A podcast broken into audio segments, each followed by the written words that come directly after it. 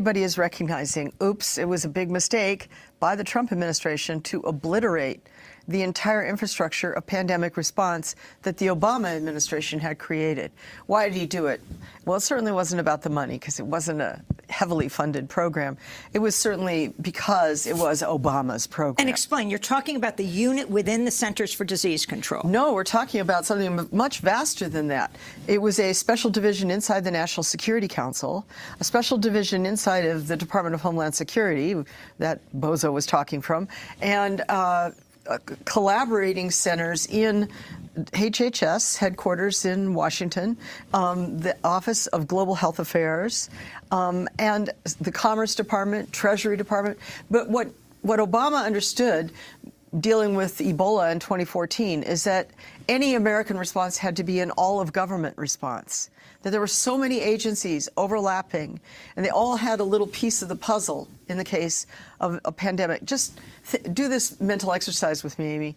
If we if we get to the situation where we're anything like what's going on in China right now, then our Department of Commerce our Department of Transportation and our Department of USDA would have to collaborate to get food deliveries all over America so that parts of America don't starve. And you could see in China convoys, hundreds of 18 wheeler vehicles completely full of food coming into Wuhan every single day. Do we have the capacity to coordinate that? What the Obama administration realized was that you can't corral multiple agencies and things from private sector as well as public sector to come to the aid of America unless you have some one person in charge who's really the manager of it all. And that in his case, it was Ron Klain, who uh, had worked under uh, Vice President Biden and he was designated with an office inside the White House to give orders and coordinate all these various things. Well, that was all eliminated. It's gone. And now they're hastily trying to recreate something. And, and last night, there were many names tossed around about who he was going to appoint as head of the response. He had previously gone on the record, President Trump, saying, I have great faith in Secretary Azar and my HHS secretary will be in charge.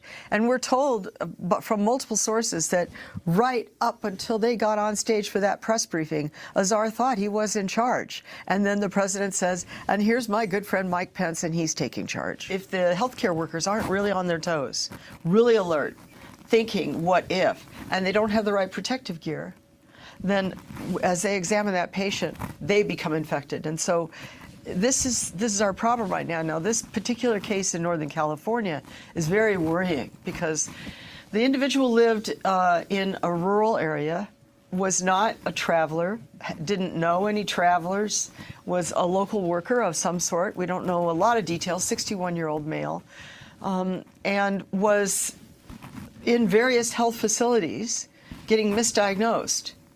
And it was the health providers themselves who were saying to uh, the public health uh, of California, which was in turn saying it to CDC in Atlanta, we want this person tested for the coronavirus. We think that's what this is.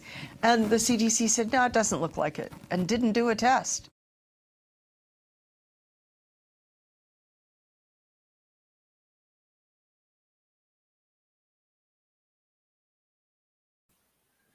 Hello, greetings. That was Laurie Garrett from a little over a year ago on Democracy Now, uh, kind of warning us about what could be with coronavirus. At that time, people were still seeing each other in studio on shows, and it was before New York really blew up, uh, unfortunately. So let me hurry up and bring on the panel today. So I start off with my co-host, my homie, my dog, Pascal Robert. Peace and greetings to you, brother, comrade Jason. How are you living, my brother? I'm all right. Doing all right. Coming all the way from the upper northeast. He's a bit of a unicorn out there, folks. It's Marcus from the left flank vets. What's up? What's up? What's up? what's going on, the black guy in Maine? Oh, you know, just keep myself uh, sheltered and bunkered, hunkered down. the snow is melt. uh, but you know, you still got to keep your eyes out. So and and coming all the way live from South Side Sweden, you may know him as the predictor of collapse. We just know him as Brother Andreas, Comrade Andreas Malm. Jason, Marcus, Pascal, Robert, Robert. What's going on? How are you? I'm all right. I'm all right. Very happy to be with you. No, man, we're happy to. I'm, I'm happy to have you back. Uh, last time we weren't able to do the show like this, where people can can come on and and ask questions. I just recently watched um, from about a month ago. You were doing some sort of question and answer thing, and uh, I was telling my my girlfriend, I was like, I'm surprised Andreas didn't jump through the computer screen and start shaking a few of these people. They were asking like five questions at once. This old man was yelling at you.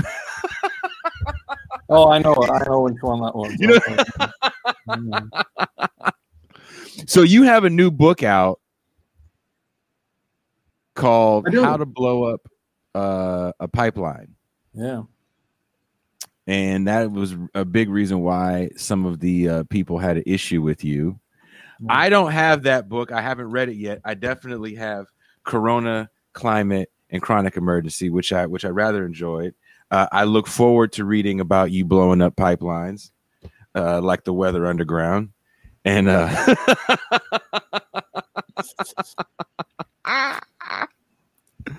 Pascal, you good? I'm good, brother. so Pascal got some questions for you. I think they're I think they're pretty good questions. Am I the only one with the questions today? Uh, no, Marcus. I, I got actually- a, I, I got a lot of has a whole questions. I got a lot of questions. when I told when I told Marcus you were coming on, he was like, he I called him today. He was like, oh man, I got so many questions for this guy. I so many questions for this guy. Well, I do want to say one thing about your book that I'm that I, I I really want people to go out and get it. And there's links to in the description of the show uh, to get to get uh, Malm's book. Um, you bring up some interesting questions about how northern Western nations chose to fight coronavirus and totally ignore climate crises, which ultimately causes these coronaviruses. These are things that we're going to be living with for some time. Uh, there was a lot of little clips of Laurie Garrett, who I showed before. I don't know if you know Laurie Garrett, the, the clip I showed earlier, that woman. I don't know if you know her. Um, he looks like noun. um, but she had been kind of talking about this, not necessarily from your standpoint of more uh, ecological collapse. She does talk about it, but way more of a collapse in uh, infrastructure of public health. Sure. Um, definitely from a global perspective. Um, so it, it those two voices, I, I wanted to get you know show her before the show, and then we're definitely going to get you coming from a different perspective. So, Marcus, you want to ask a question? Um, actually, I mean, like at first, I just kind of want to like recognize some like the message I think that you're trying to portray. Um, is is that we're running out of time, you know, and I think like in infighting on the left is something like Kropotkin wrote about. You know, it's like it's just, just something that happens, but we we now have, and we have we've had for decades the existential existential crisis that should you know start being being people able to like actual uh center around and and then say hey we're coming together to you know fight against this thing. Because like that's at least what happens in all the movies you know but the space aliens are here. They are destroying us um and we still can't get our stuff together.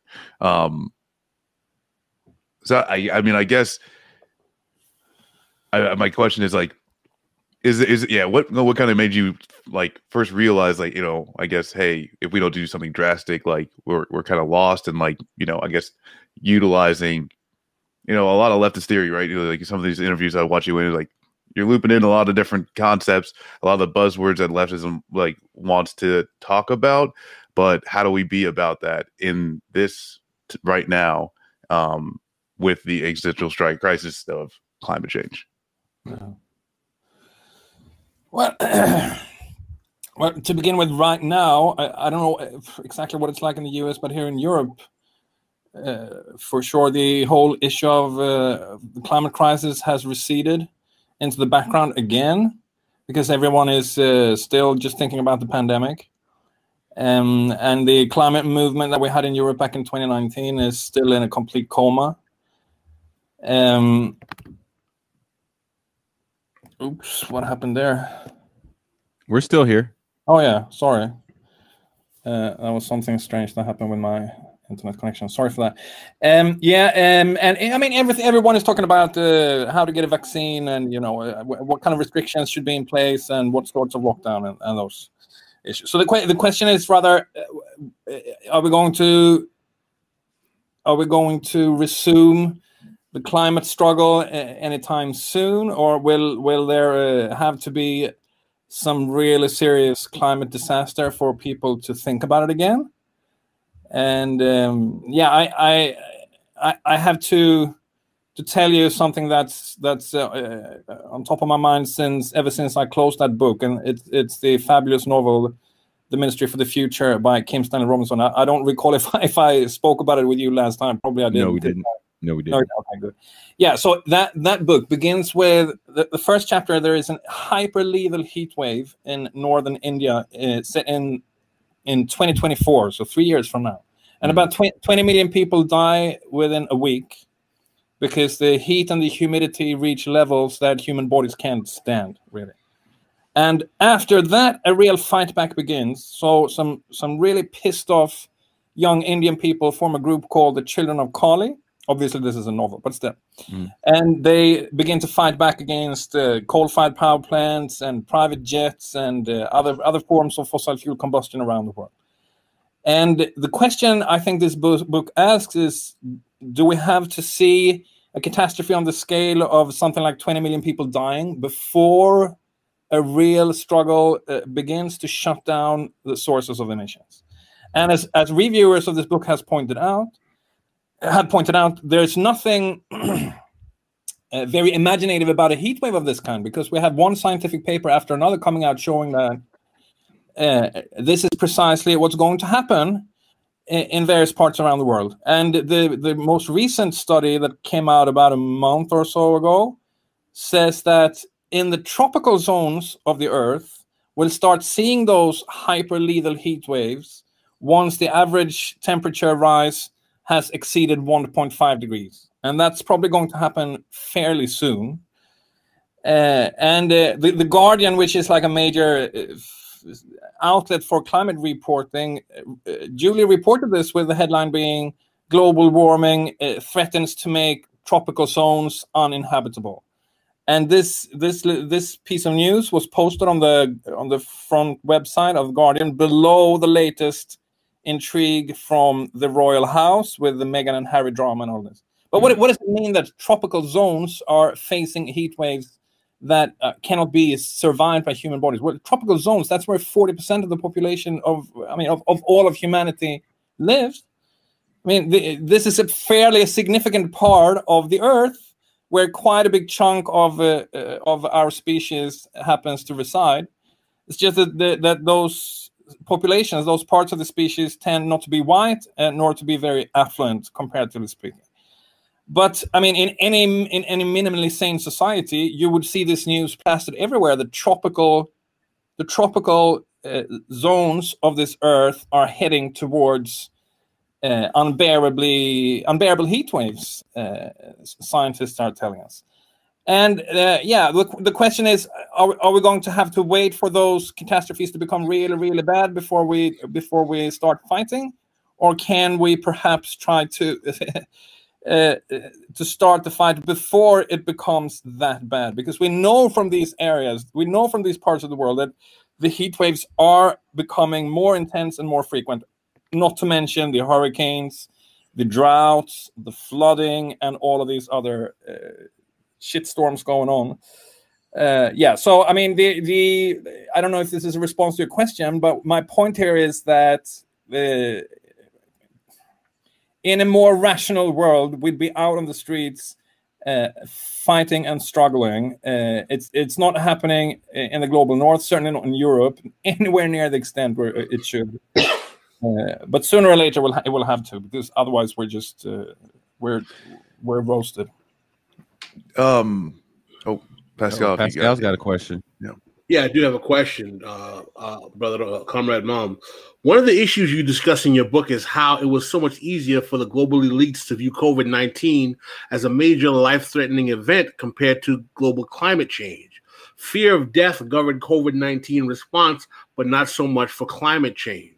Yet you show that there has been enormous loss of life due to climate change. Can you elaborate for our audiences what drives these different differing responses? Yeah, I, I think there are uh, many different factors here. One being that the COVID 19 pandemic came at an early stage to Europe. To well, it, you know, it became viewed as a real disaster, not when it hit China, nor when it hit Iran, but when it hit northern Italy uh, early 2020. And northern Italy is one of the classical affluent parts of Europe.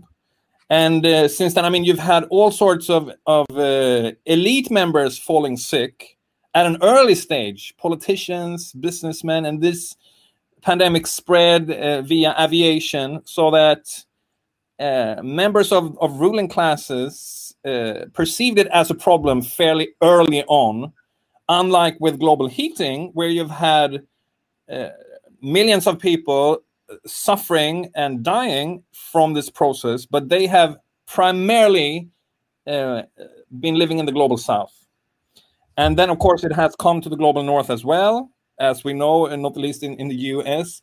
But the, these, the structure is different in that the, the early victims of global heating are primarily people of color and people in the, in the global south.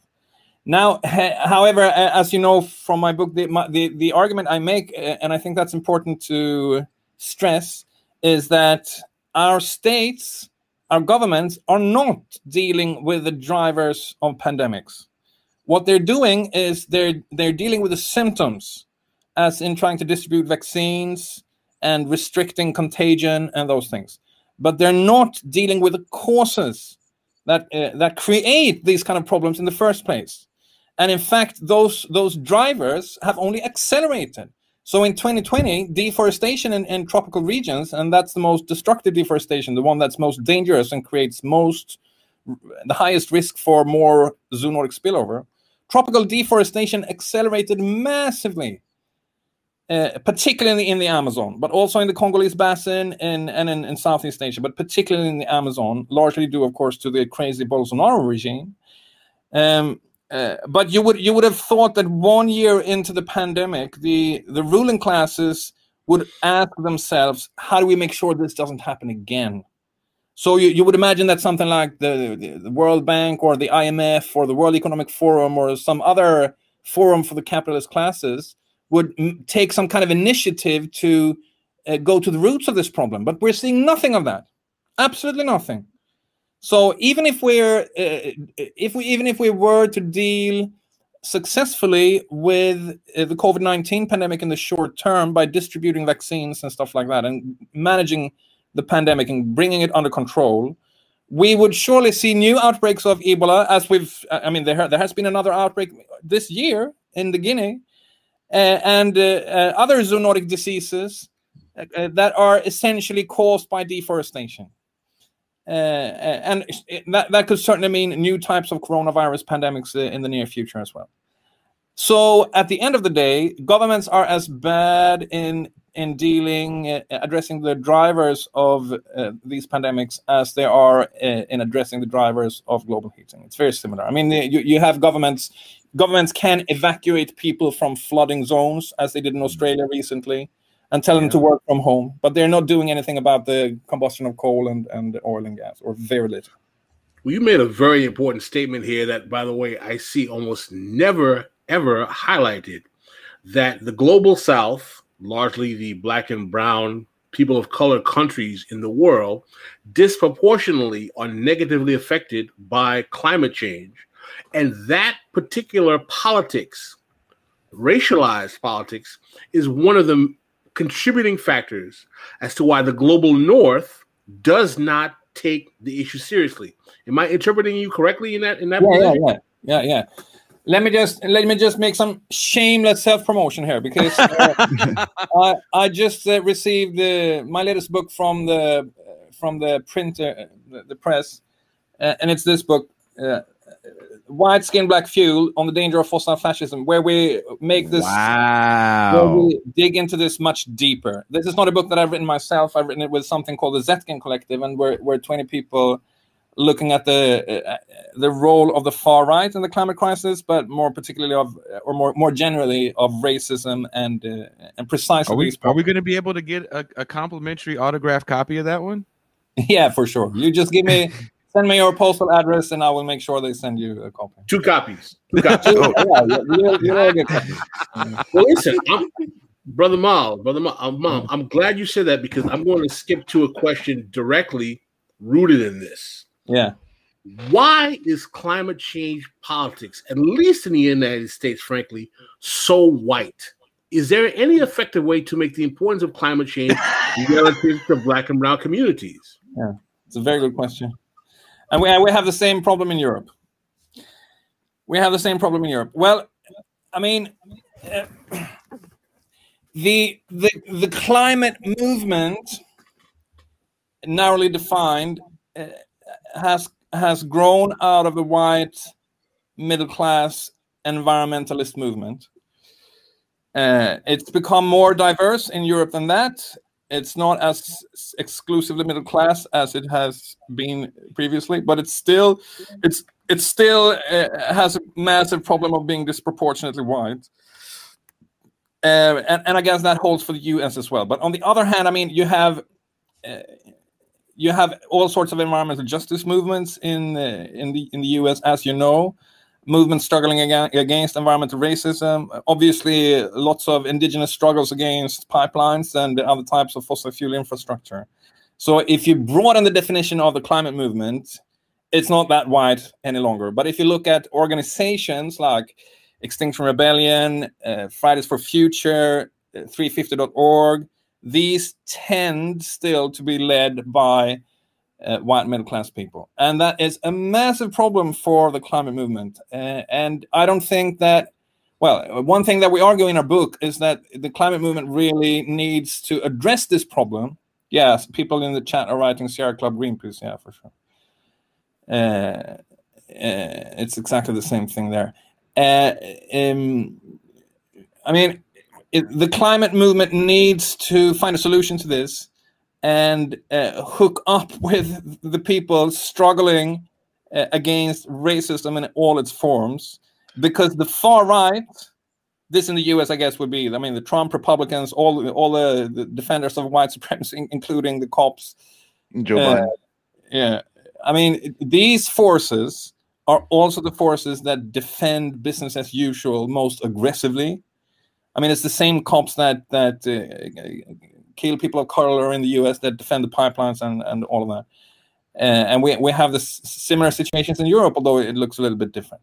So, uh, for the climate movement to struggle successfully against the far right, it needs really to transcend its whiteness and uh, um, uh, become, yeah, con- in, in more concrete terms, allied with the struggle against racism. This is one of the things that we're arguing about. Well, this is something that uh, I was talking with Jason this morning a little bit that I've kind of just been rolling around in my head because uh, at, at a lot of points, the left we end up talking from issue and then transo- tran- transitioning over to fighting the ideological right. So, like understanding that their concepts, their beliefs all do fall under an umbrella but as the left that's not so true right? Like we talk about climate activists we talk about social you know racial justice activists we talk about these uh you know housing activists. All of these things are separate and i i, I my question is do you think the battle against climate change because it is this is the existential threat. You know, racism can continue on and with with black people staying alive, you know, but not in the context of climate change.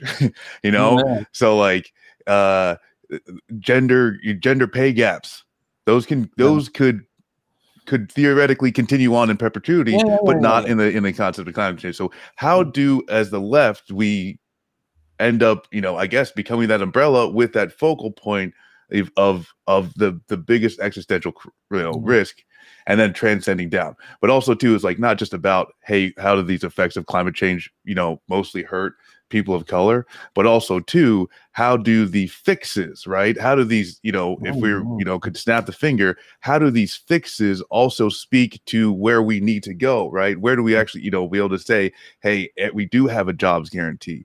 You Mhm. now do have, you know, guaranteed housing and all these things. And because we are trying to combat climate change and just be able to exist on this planet as a species. Uh, first of all, I think you you you made a really important point that there that the the temporality of the climate crisis is different from almost any other problem that we're contending with because it's wired to get worse. You know, for every gigaton of CO2 that's put up into the atmosphere, it gets worse. Something like a, gender pay gap, or I mean, let's say the, the occupation of the West Bank and the Gaza Strip, or even police brutality in the US can hover around a kind of terrible average for decade after decade. But global heating cannot. It can't. It can't stay at an average. It's it, it- it's inherently set to deteriorate and, and become exacerbated. Uh, and that means that uh, the it's quite likely that that the climate crisis will more and more dominate uh, politics, uh, which obviously in itself is tragic because there are so many other struggles that need to be fought. But because it has this this uh, spiral built into it, the risk is that it, it it it will more and more take over, and in the end, because it's it's so existential, you will uh, you will see people trying to uh, find ways to survive this crisis. And that's when all the other kinds of antagonisms, including gender and race and class and all sorts of other antagonisms, explode with a particular focal point. So I don't I don't think that that what this means is that when climate takes over and becomes like the big framework, the big cauldron in which we're all boiling, all these other issues, eh, these other dimensions will become less relevant. To the contrary, I think, you know, when the climate crisis really intensifies and becomes razor sharp, that's when when racial aspects, for instance, uh, will will be more most uh, prominent as well, because the, the far right. This is again one of the arguments that we're making in the book. The far right has taken upon itself the task of defending fossil fuel privileges and and do uh, and the far right does so in in the Americas, in countries like the U.S. and Brazil, and in Europe, uh, as part of its general politics to defend the privileges of white people vis-a-vis uh, other non yeah non non-white people be, be non-white people be it immigrants as as here in Sweden or uh, African Americans Latinos perhaps more so more uh, uh, in the US than here in Europe. I don't know if this is an answer to the question but um, lots of things to grapple with Well, it- I know, yeah, that's like I don't know that there's like you know a, a strict answer. You know, it's just Mhm. kind of like something that I've I've uh, yeah just been thinking about because Mhm. uh yeah, it seems that there when we talk, you know, a lot of people, you know, you go back in history and you talk about the most successful, you know, movements, how, how to coalition build and stuff like that. Yeah, Um, and at the end of the day, you're not going to, you know, pack a real big punch, you know, with the the fingers spread out. Um, and and if yeah, you know, if the battle against climate change could be the catalyst for the Yeah. left to solidify based off of a the existential crisis, you know, that it gives us, but also the way that the solutions can speak Mm. to the the specific grievances within these, you know, issue areas, whether you are, you know, uh native and and you want your land to be healthy again uh Yeah. toward you know yeah a jobs guaranteed housing guarantees to having health care for all You know, like we can understand that if we're going to battle against this thing that's going to, you know, eradicate our species, we need to take care of ourselves in order to, you know, do so. I th- yeah, I think that's that's part of the logic of uh, things like the Green New Deal. Mhm. Uh, Yeah. I, I don't know what you uh, comrades in the U.S. how how you perceive that Biden's infrastructure plan, if, if it has an element of that or not. We're Yeah, gonna- we, are going to get to those. We have those questions prepared. yeah, but I mean, Yeah, it- it's I- fine I- if I- about this plan because I, I don't I don't know it closely. it have you followed Biden's infrastructure plan real close, Marcus? Yeah, uh, and it's it's tough. Also now, you know, like with with what they have now, you could basically say it's inadequate just off of number, scope, uh, and but really, like Congress has to write this stuff up. They say we want this amount of money to go towards uh, this uh, government action. Uh, you know, and this agency is supposed to do this and this. They just talk about goals. It's on Congress to actually write this out. You know, they don't know whether there's going to be one bill, there's going to be a, a you know a series of bills, or it's going to be a packaging, you know, an omnibus type thing. Mhm. Um, so that's what Congress is cooking up now. I think what do they say uh, by Labor Day, maybe, or maybe I'm thinking of the wrong one. Um, but either way, next like month or so, uh, Memorial Day, excuse me, they they like they they want they want something kind of on paper that they can start debating and, and X, Y, and Z. But large cash giveaway, the fact that they're saying you know this amount of money directly towards uh, electric vehicle, you know, but they're they're not actually dealing with Amtrak. You know, like it's it it seems very like hopefully unserious and and very much just a a this is what we're gonna do that's unsatisfactory. I know there was a lot more train stations. We're gonna have a train station in uh and not like train stations like you have them, uh, uh, brother Andres, but uh, like old school train stations. like Chugga yeah, Chugga and- yeah, and that's like that's that's one of the things that really pissed me off too, because like with the trains, with the trains, Amtrak made a response when Bo- Joe Biden said, "Hey, this is what we're doing." Amtrak made a response said, "With this allocation, this is what we can do," and all that was were, were plans that they've been long been ignored. Right? There's no nothing new. There's nothing innovative. They're saying, "Hey, we've had this broke shit for about a decade now, and if you're going to give this money, we can finally fix that." It has nothing geared towards actually solving problems. And and the problem is because Joe Biden is president, not Donald Trump. Um, there's just very different media coverage and a Mhm. different media spin. So from the right, it's just hate and and kind of make believe lies that this is all some sort of grand socialist plot uh, thought up by AOC.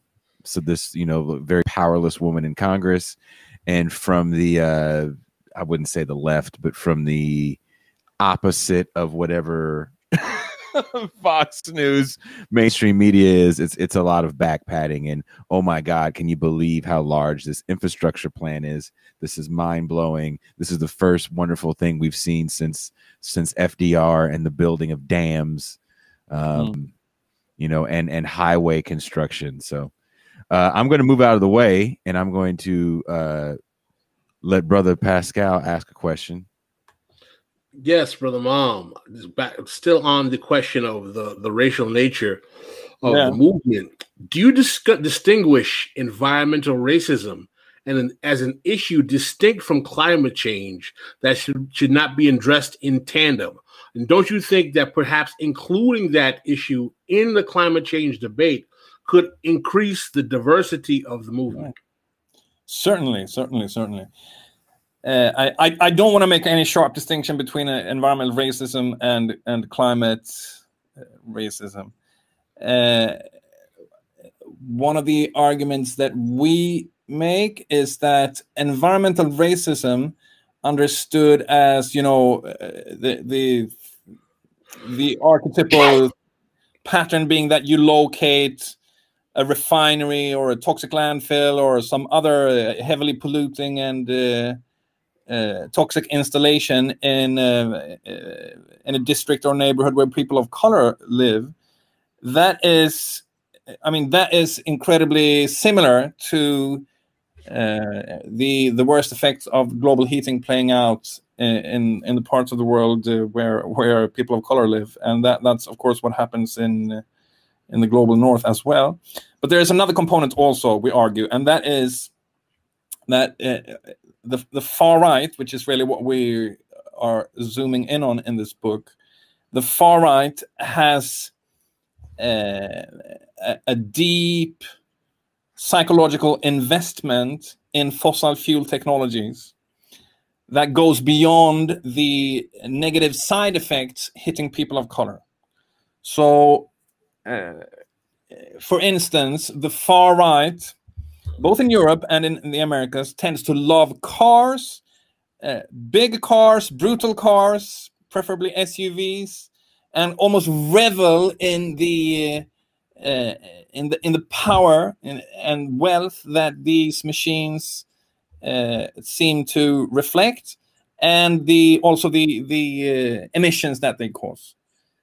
Uh, and we we trace this back into history, where you see we talk about a, um, the development of a kind of fossilized whiteness, where where whiteness as as a, as a social category emerged in the 19th century uh, or not emerged, but developed further developed in the 19th century uh, to some degree based on steamboats and railroads and other kinds of fossil fuel technologies that were used to uh, subjugate different parts of the world. And uh, we we trace this this tradition of uh, a kind of white nationalism, white supremacy, based on these machines into the present and how it's expressed by by the far right. This is not this is this is not essentially different from environmental racism. It's just one one other another aspect of it or another another uh, version of it. I would say. Uh, and, and speaking of that, do you think um there's a, a a possible transition happening in the likes of uh people who like revel in being like literal comic book villains, i.e., yeah. Jeff Bezos, Elon Musk, Musk especially, who is willing to say, "We will coup whoever we want." You know, uh, and and then speaking of uh, like literally stealing lithium uh, from from Bolivia, um, and and and their popularity as these geniuses that yeah. will be able to usher in, you know, the technology that we need. But if you're going to individual electric cars, you know, in in his hyperloop thing, you know, obviously that's not the answer. Um, yeah, but do you, do you think that's contributing in a way, or possibly even transitioning, you know, from this fossil fuel thing to this yeah. mega, you know, tech genius? Um, and yeah, trying to put all the eggs in that basket yeah yeah sure i mean the, there is uh, a movement back and forth you could say almost like there is a movement between uh, democratic and republican presidents in the us there is a a move within the capitalist class between sometimes denying that there is a problem at all this is what you see with bolsonaro for instance still in brazil and with uh, almost yeah with most of the far right parties in europe and then in the next moment, you have members of the capitalist class saying, well, we know how to solve this. We're going to come up with the perfect technologies. This is the Elon Musk version. You also see it from Bill Gates with his recent uh, mega bestseller, How to Avoid Climate Catastrophe or Disaster. I don't remember the title. Uh, and the, these two poles, they kind of uh, stimulate each other or feed feed off each other and uh, none of them represents a real solution because none of them really goes to the to the heart of the ecological crisis or of the problems.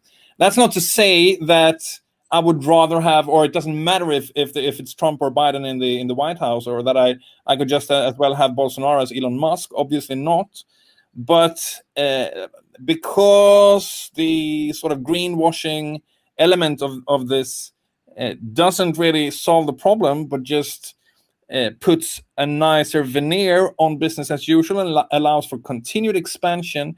In the end, you will end up with more um, material investments into the fossil economy that will have to be defended when when when the battle starts for real.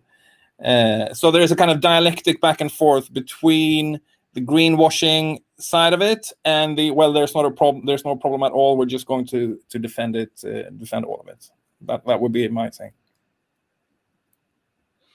Excellent. I had another question for you, Andres, if you don't mind. No, sure, sure. Do you agree with the Naomi Klein concept of disaster capitalism from her book Shock Doctrine? Do you see the COVID crisis as a way for capitalism to reify itself? Do you believe international elites view COVID as an economic opportunity for realignment of capitalism? Yeah, yeah, I yeah, I think she has a very important point, and I think. Uh, I mean, the the core of her argument, if I don't remember incorrectly, is that capitalism is extremely effective at seizing the opportunities of various types of crisis uh, to further entrench the power of capital and uh, you know uh, impose deregulations and things like that on people, and that uh, capitalism is much more effective uh, in, in in seizing these opportunities than its enemies. That is, we are because uh, we tend to see something like the COVID 19 pandemic or the financial crash that happened back in 2008 as opportunities to advance our positions, but rarely is that what, what happens in the end. Uh, now, uh, yeah, I, I, mean, obviously, there are all kinds of attempts by by corporations and regimes and and uh, yeah, governments to to use this pandemic to further their own interests, uh, and and uh, that's that's what we need to uh, try to fight back against. Um, exactly how to do so under conditions of a pandemic uh, is difficult to say because uh, still here, I mean, at least here in Europe, we have very little of social movement mobilization happening. I mean, there there are some struggles going on uh, for instance, in, in the UK around uh, police legislation and new new uh, laws for that allow the police to stop protests. We have some demonstrations happening in Germany around housing and rents and stuff like that. But generally, it's all uh, just in paralysis, and that that makes it difficult to wage social struggles uh, uh during the, these crisis conditions we're seeing right now. Are you familiar with the concept that many people, some on the left, some on the right, are using, referring to the uh, uh, global, like Davos types, the Great Reset?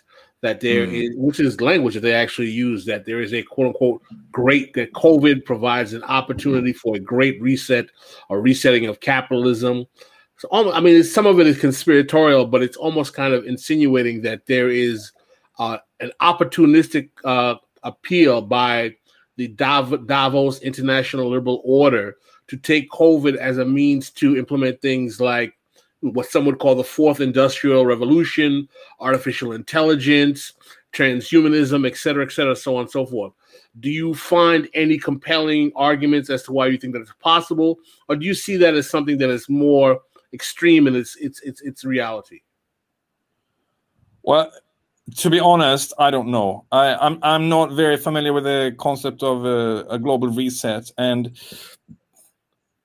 I I haven't seen, but I might be. Uh, I mean, I might be ignorant here, but I haven't seen any reports or evidence that suggests that capitalists are pushing for artificial intelligence or transhumanism or or or even automation necessarily as a result of COVID nineteen. So you would you will you will need to tell me what, what this is all about because I don't I don't know anything about it to be honest. The reset well, theory, yeah. It's it's. I mean, again, some people take it seriously. Some people consider it something conspiratorial. Yeah. That you know, we you know, some on the left will argue that we are in a quote unquote fourth industrial revolution, yeah. and that basically technology is bringing us to a new level of sure. kind of uh, technological dystopia with capital uh, AI, artificial intelligence, et cetera, et cetera, so on and so forth. And that what's the, link, what's the link between that and COVID nineteen? Uh, the belief is that COVID nineteen is because of uh, closing down of businesses, people not being able to go to work, exacerbates mm. or increases the speed of that those developments. Yeah, yeah, yeah. Yeah, that might very well be the case. It's just that I have no knowledge about it. Sorry. I get they're not talking about it where you're at. That's it. There's a few things that they don't talk about where Andres is. I had to him what a tank he was. Oh dang. I looked it up afterwards and found out that- that's exactly what you said. Uh, well, yeah. Do you get called a tankie now, Andres? Did they call you a tankie now? No, I mean it seems to be more of a U.S. thing than a European Okay. thing. Okay. We have, we have, no, haven't heard anyone call we have we have no real left in America. That's why we have these ridiculous inter- internecine fights about Yeah. stupidity all the time. all of the time. But Andres, I- I, had I had a more serious question to ask you before we had to digress into Yeah. the questions about the great the Great Reset. But uh, the question I wanted to ask you is that do you think that the American lack of reaction to climate change is due to the power of the fos- of fossil fuel capital, or do you Yeah. believe that there are other barriers to the development of proper response to climate change? Is that the sole barrier, or is there a deeper kind of almost cultural or sociological phenomenon? Yeah, yeah, I- very good question. I think that it's not the sole barrier, but it's a very significant factor in explaining why the US has developed as it has. Uh, and uh, obviously, the US is not the only country. I mean, if you look like if you look at a country like Russia, which is also in a sense a, a fossil fuel uh, state, because uh, oil and gas are so important to the Russian economy climate denial and, and indifference to the problem uh, are almost state ideologies in Russia. Hmm. Uh, but it's it's it so that is the the role of fossil of the fossil fuel industry in uh, in an economy and in a state is a very important factor in making that state uh, deny or delay the need for for addressing uh, climate catastrophe. But yes, there are much deeper elements that come into play here as well cultural, sociological, even I would say psychological uh, uh, hurdles or uh, you know blocks, um, including, I mean, a significant chunk of the U.S. population, the the, the Republicans, most of the Republicans, uh, as far as I can tell, are uh, extremely deeply wedded to the idea that the kind of machines that we have, the kind of lives we live, our privileges, our wealth, are all great. There's nothing wrong uh, with it, and uh, we can't we we can't countenance, we can't. Uh, really contemplate the idea that this could be a source of catastrophe and therefore we have to deny it so i mean i think you saw that uh, during the wildfires in oregon for instance last summer that uh, uh, affluent people in the in, in rural parts of oregon uh, couldn't you know bring it into their heads that uh, what's going on here with our uh, uh, our state on fire has some kind of relation to the cars we drive or the the things we we, we consume or uh, the kind of companies that that are in charge here. So instead they had to invent the theory that these wildfires were were deliberately lit by antifa people that are going around in buses. So there were all these conspiracies uh, about anti-fascists you know igniting those wildfires. And that's exactly the same thing has happened in australia. Uh, that, that also is a country ex- very very deeply wedded to fossil fuels. And there and then you and have, have all, a far right president as well, too, right? yeah yeah yeah. A very yeah with a with a climate line very similar to trump's. So yes out of this fundamental material power of the fossil fuel industry you get certain psychological processes that uh, that stand in the way uh, block that block the path towards recognition of what's going on Yeah, I had a follow up question since you did mention Russia. How Yeah. do you see how do you see the other petro economies in the world, such as Russia, Venezuela, Nigeria, responding to climate change? Do they have the same barriers that we confront in the United States? I know you mentioned Russia, but perhaps you'd like to elaborate. Yeah, I mean, uh, some of them are uh, fairly similar to the US. I would say countries like Russia, Australia, uh, to some extent Canada as well, even though Canada has, as you know, a, a liberal uh, uh, president. Um, but but the far right thinks and behaves in a similar fashion. When you go to countries like Iran or Saudi Arabia or Venezuela or Iraq or Nigeria, the dynamic is different. These countries have a lot to lose if the world economy were to shift away fundamentally from fossil fuels. Uh, so they're not they're not doing anything to hasten that process, but they have a, a different political cultures, different histories, so you don't see, I mean, you, I, I, would be very surprised if there, at least I haven't heard anything about there being, for instance, a, a, a far right in Nigeria that denies the climate crisis so as to defend fossil fuels. Uh, correct me if I'm wrong here. And uh, uh in Venezuela, obviously, it's very different. The left, uh, whatever you think of, of that regime, the left that is in, is in control there hasn't, as far as far as I know, engaged in any kind of explicit climate denial. And in in the Middle East, the uh, utterly corrupt and reactionary regimes of countries like Saudi Arabia or Qatar or uh, yeah, Iran too, for that matter, uh, they don't they don't tend to to engage in climate denial, but they they they've sabotaged the climate negotiations that have happened in the UN that have been going on forever. It feels like and uh, uh, obviously, these regimes have uh, very important material interests to defend. Uh, so that's, I mean, that doesn't make solving the problem any easier when you when you think of these regimes. It's it's incredibly difficult to see something like a climate movement emerge in a country like Iran or or uh, but, Saudi Arabia. But do you think some of this is why too these some of these kids that you name don't deny c- climate change? is because that they're the ones that are kind of getting the brunt of the changing climate, right? The deserts are getting crazy hot. You know, the countries they're next to are either sinking or you know water level is rising or they don't have drinkable water or as as you talk about early on in your book you know you got these locusts in the horn of africa destroying millions of, of acres of land.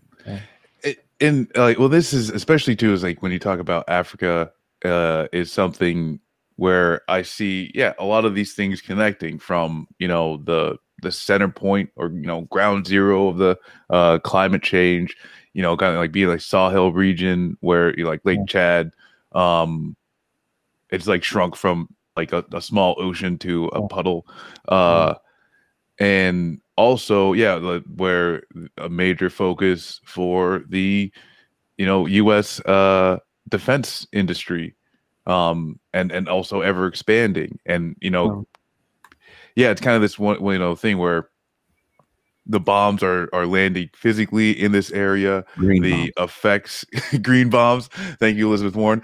Um, the uh, the effects of the bombs are landing in this. You know, the the uh, the, the the secondary of the climate crisis and all this stuff like that the way that it feeds into just yeah the oh. Deep state got him. We lost a, another black man to the deep state. There he is. Oh we're still good? Uh, see what happens when you speak too much truth? Oh they just shut me down? We good now? you got shut off. You, your internet totally shut off. Oh dang. they, they flip a switch in the deep state war room. yes. We got uh, a Negro that's talking too much truth, and there's too many white people in that room. Well, hey, I'll shut up. Just don't put me in the van, okay? Um, but but uh, that's you know, I and I you know, I, I guess I'm going even back to the you know the initial point I was making is like why I see you know this climate crisis can be you know this umbrella but it needs to be you know it, like those those different I- issues those different you know intersections they also need to be you know forward facing if it's in the umbrella like the panels of the umbrella need to speak to uh, those specific uh, issues. That's a nice way to put it yes i've been working on this one. I'm telling you like it's been in my head you know? This egg is boiling Mm-hmm. I'm, I'm I'm actually sad to say, uh, Andres. I'm not. I don't know if you're familiar with the Green Party in the U.S. Uh, Vaguely. Very superficially familiar with it. Yeah. uh, the their VP candidate was was trying to come on the show today, but she had uh, she had to work. Uh, So uh, she's she's gonna try to check back in. So if we're still on, she's gonna see if she can she can get back on. Well, but speaking pretty of fine. eh? speaking Huh? of the green, speaking of the Green Party, the question I want to ask you next is: What are your thoughts on, on the Green New Deal that has been proposed by the uh, Sanders coterie of uh, politicians, which they got from the Green Party? If you have investigated it, do you think it's a serious attempt to challenge the climate catastrophe, or it's really just political shenanigans?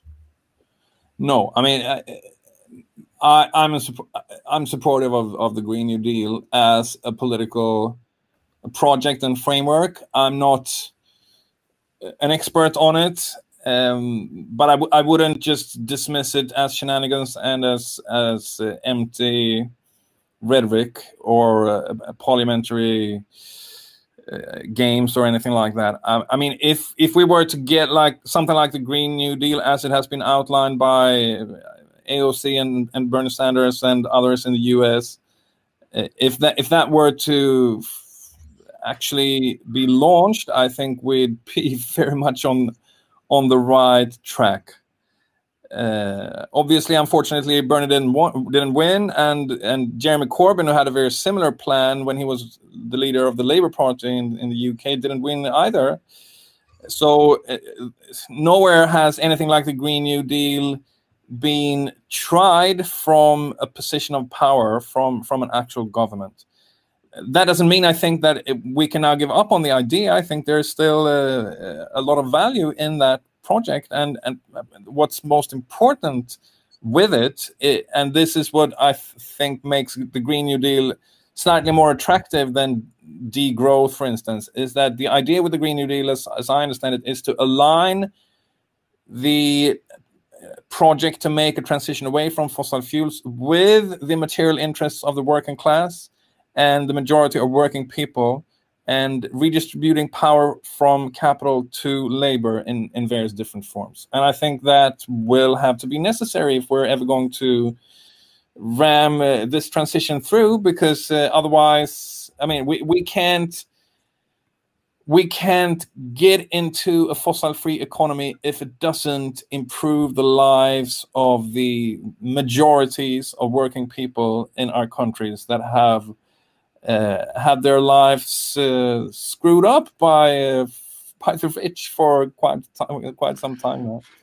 And well, I've got some of this but like a broad uh, question for for everyone. I'd like you know uh, to hear everyone's thoughts on this. Is that you know in the like the you know perfect world, could you see uh, this type of like Green New Deal, large scale infrastructure focusing on material conditions of the working class that be mm. used as that transitional program to an actual you know socialist or communist state. And in my head you know where i think could happen i think of things like in my community if if if hey we focus and said we could do offshore wind. What comes with that? A huge robust manufacturing uh, footprint necessary to make this project happen. Once that's done once it's built you still have sm- some of that that needs to be dedicated to maintenance and Yeah. you know the ongoing operation of those wind farms. But then what you have left is a huge manufacturing capability but right who controls it? And as that transition comes from project you know completion to what do we do with it next you know in this perfect yeah could could you you know if this starts to think could you see that being a transition to Well, an actual Well, I would want to ask this question also. I want to add this on. I don't. I don't know if you saw the Planet of the Humans documentary. Uh, Andres, did you watch that? No, no, uh, but I've read about it, and yeah I'm- yeah so yeah. they they actually talk a lot about you know the transition and how a lot of these green measures aren't that green um so that's another question i have for the green new deal when it comes to this like is there going to be pushback that the measures that that would be used in this trans transition wouldn't be quote unquote green enough Yeah.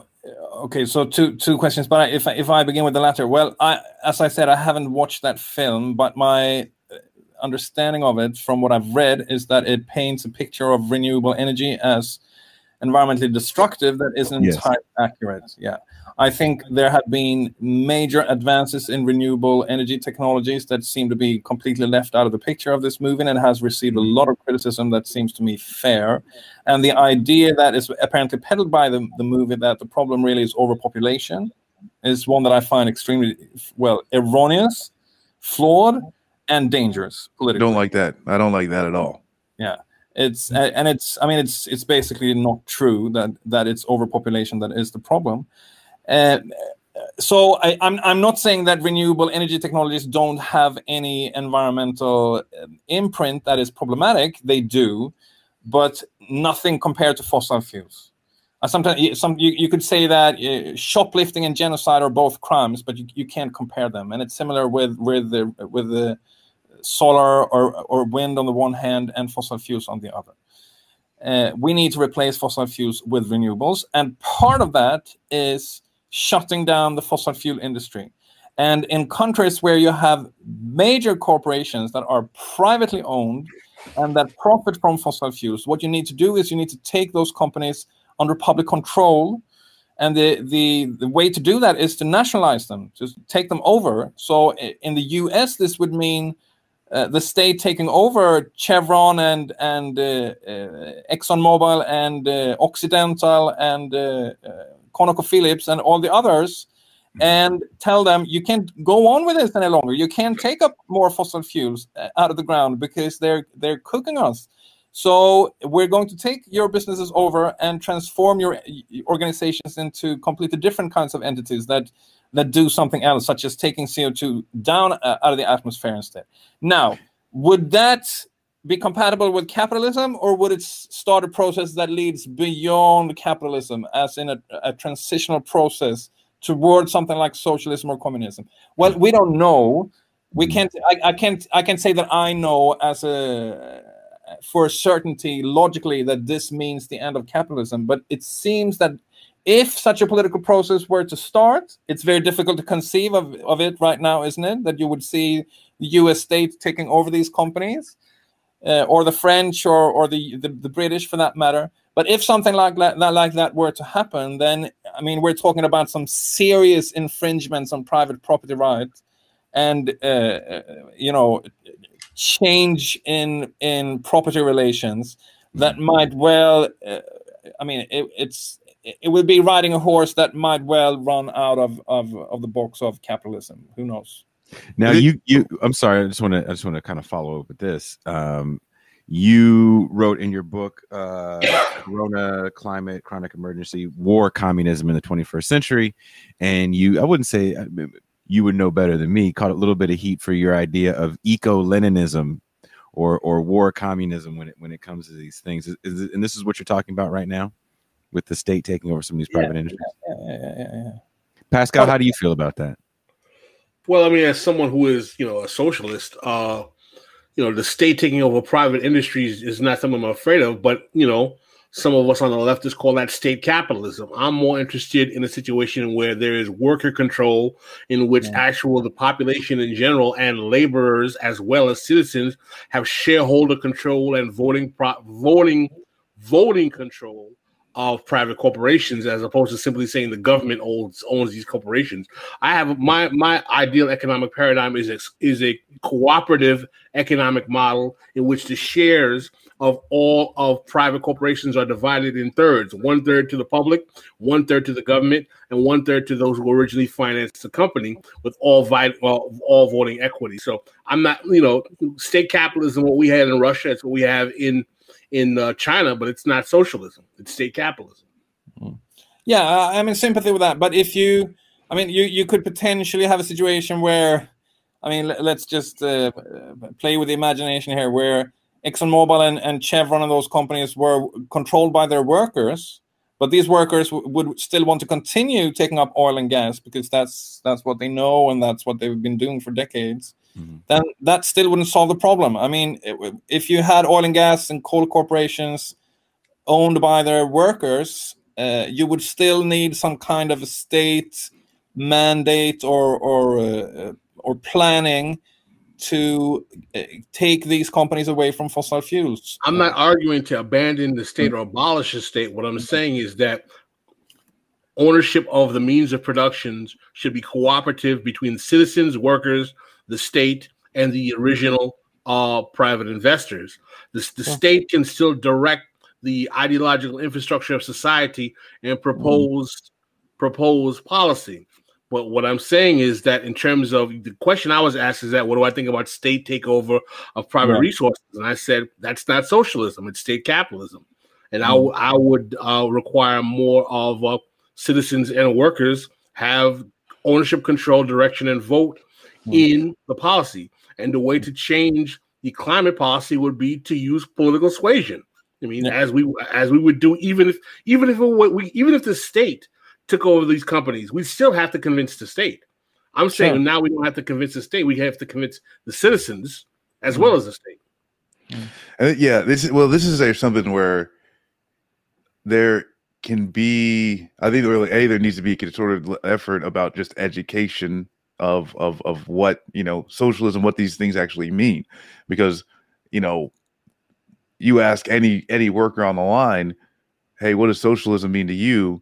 And you could get something from you know my unionist socialism to uh, socialism is the devil you know, to someone saying, "Oh, well, you know, that's if I got to decide what we make and how we make it, and and you know, the rest of my other work coworkers got to too, you know." So that's like one of the part things too is just like most people don't even know what we're talking about, um, and there needs to just be like a little like physical effort, and that, you know, and that's kind of where I'm saying is like.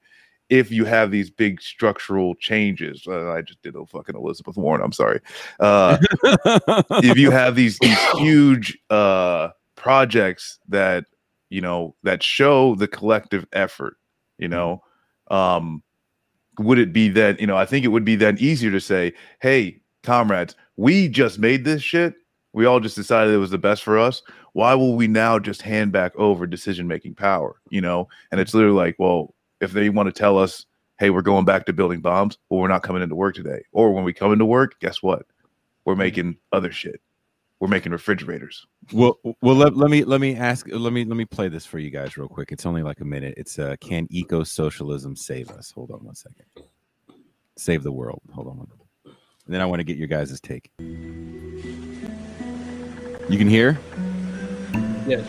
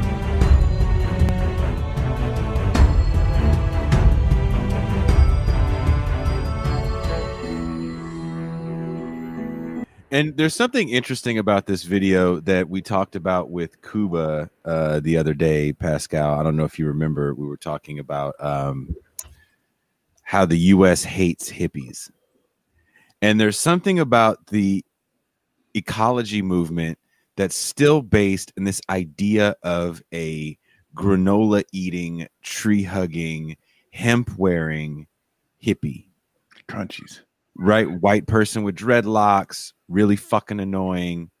And like th- that image is really damning to a lot of the talk of Green New Deal because when you hear the pushback, the pushback really is do you really want to listen to a hippie? Yeah. Well, I'm talking about the mainstream media pushback. What do you think about that, uh, Pascal? I think it's a consequence of what happened with the new left in the 60s that the movement shifted from the 30s and 40s when it was focused on workers to in the 60s when it was focused on college educated kids. And that was the problem. No, I, I agree because when you look at like if you just look at it from a popster standpoint, right? The 80s, which is the victory lap of conservatives beating the new left, all you see is images of just kind of silly ideal idyllic uh children in their in their uh funny hippie-ish ways doing their drugs listening to the Grateful Dead and not. I would really argue that the left still suffers from that today in America because it's Mhm. basically a bunch of university trained and professional managerial class, petite bourgeois adjacent. You know, you know, some want to believe they're intellectual types, Mhm. yammering about working class, you know, politics and policy, while the working class is becoming more and more reactionary because none of this politics is being made to address them in a way they understand it or find it attractive.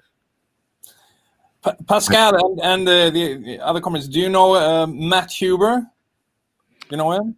Mm-mm. friend of yours.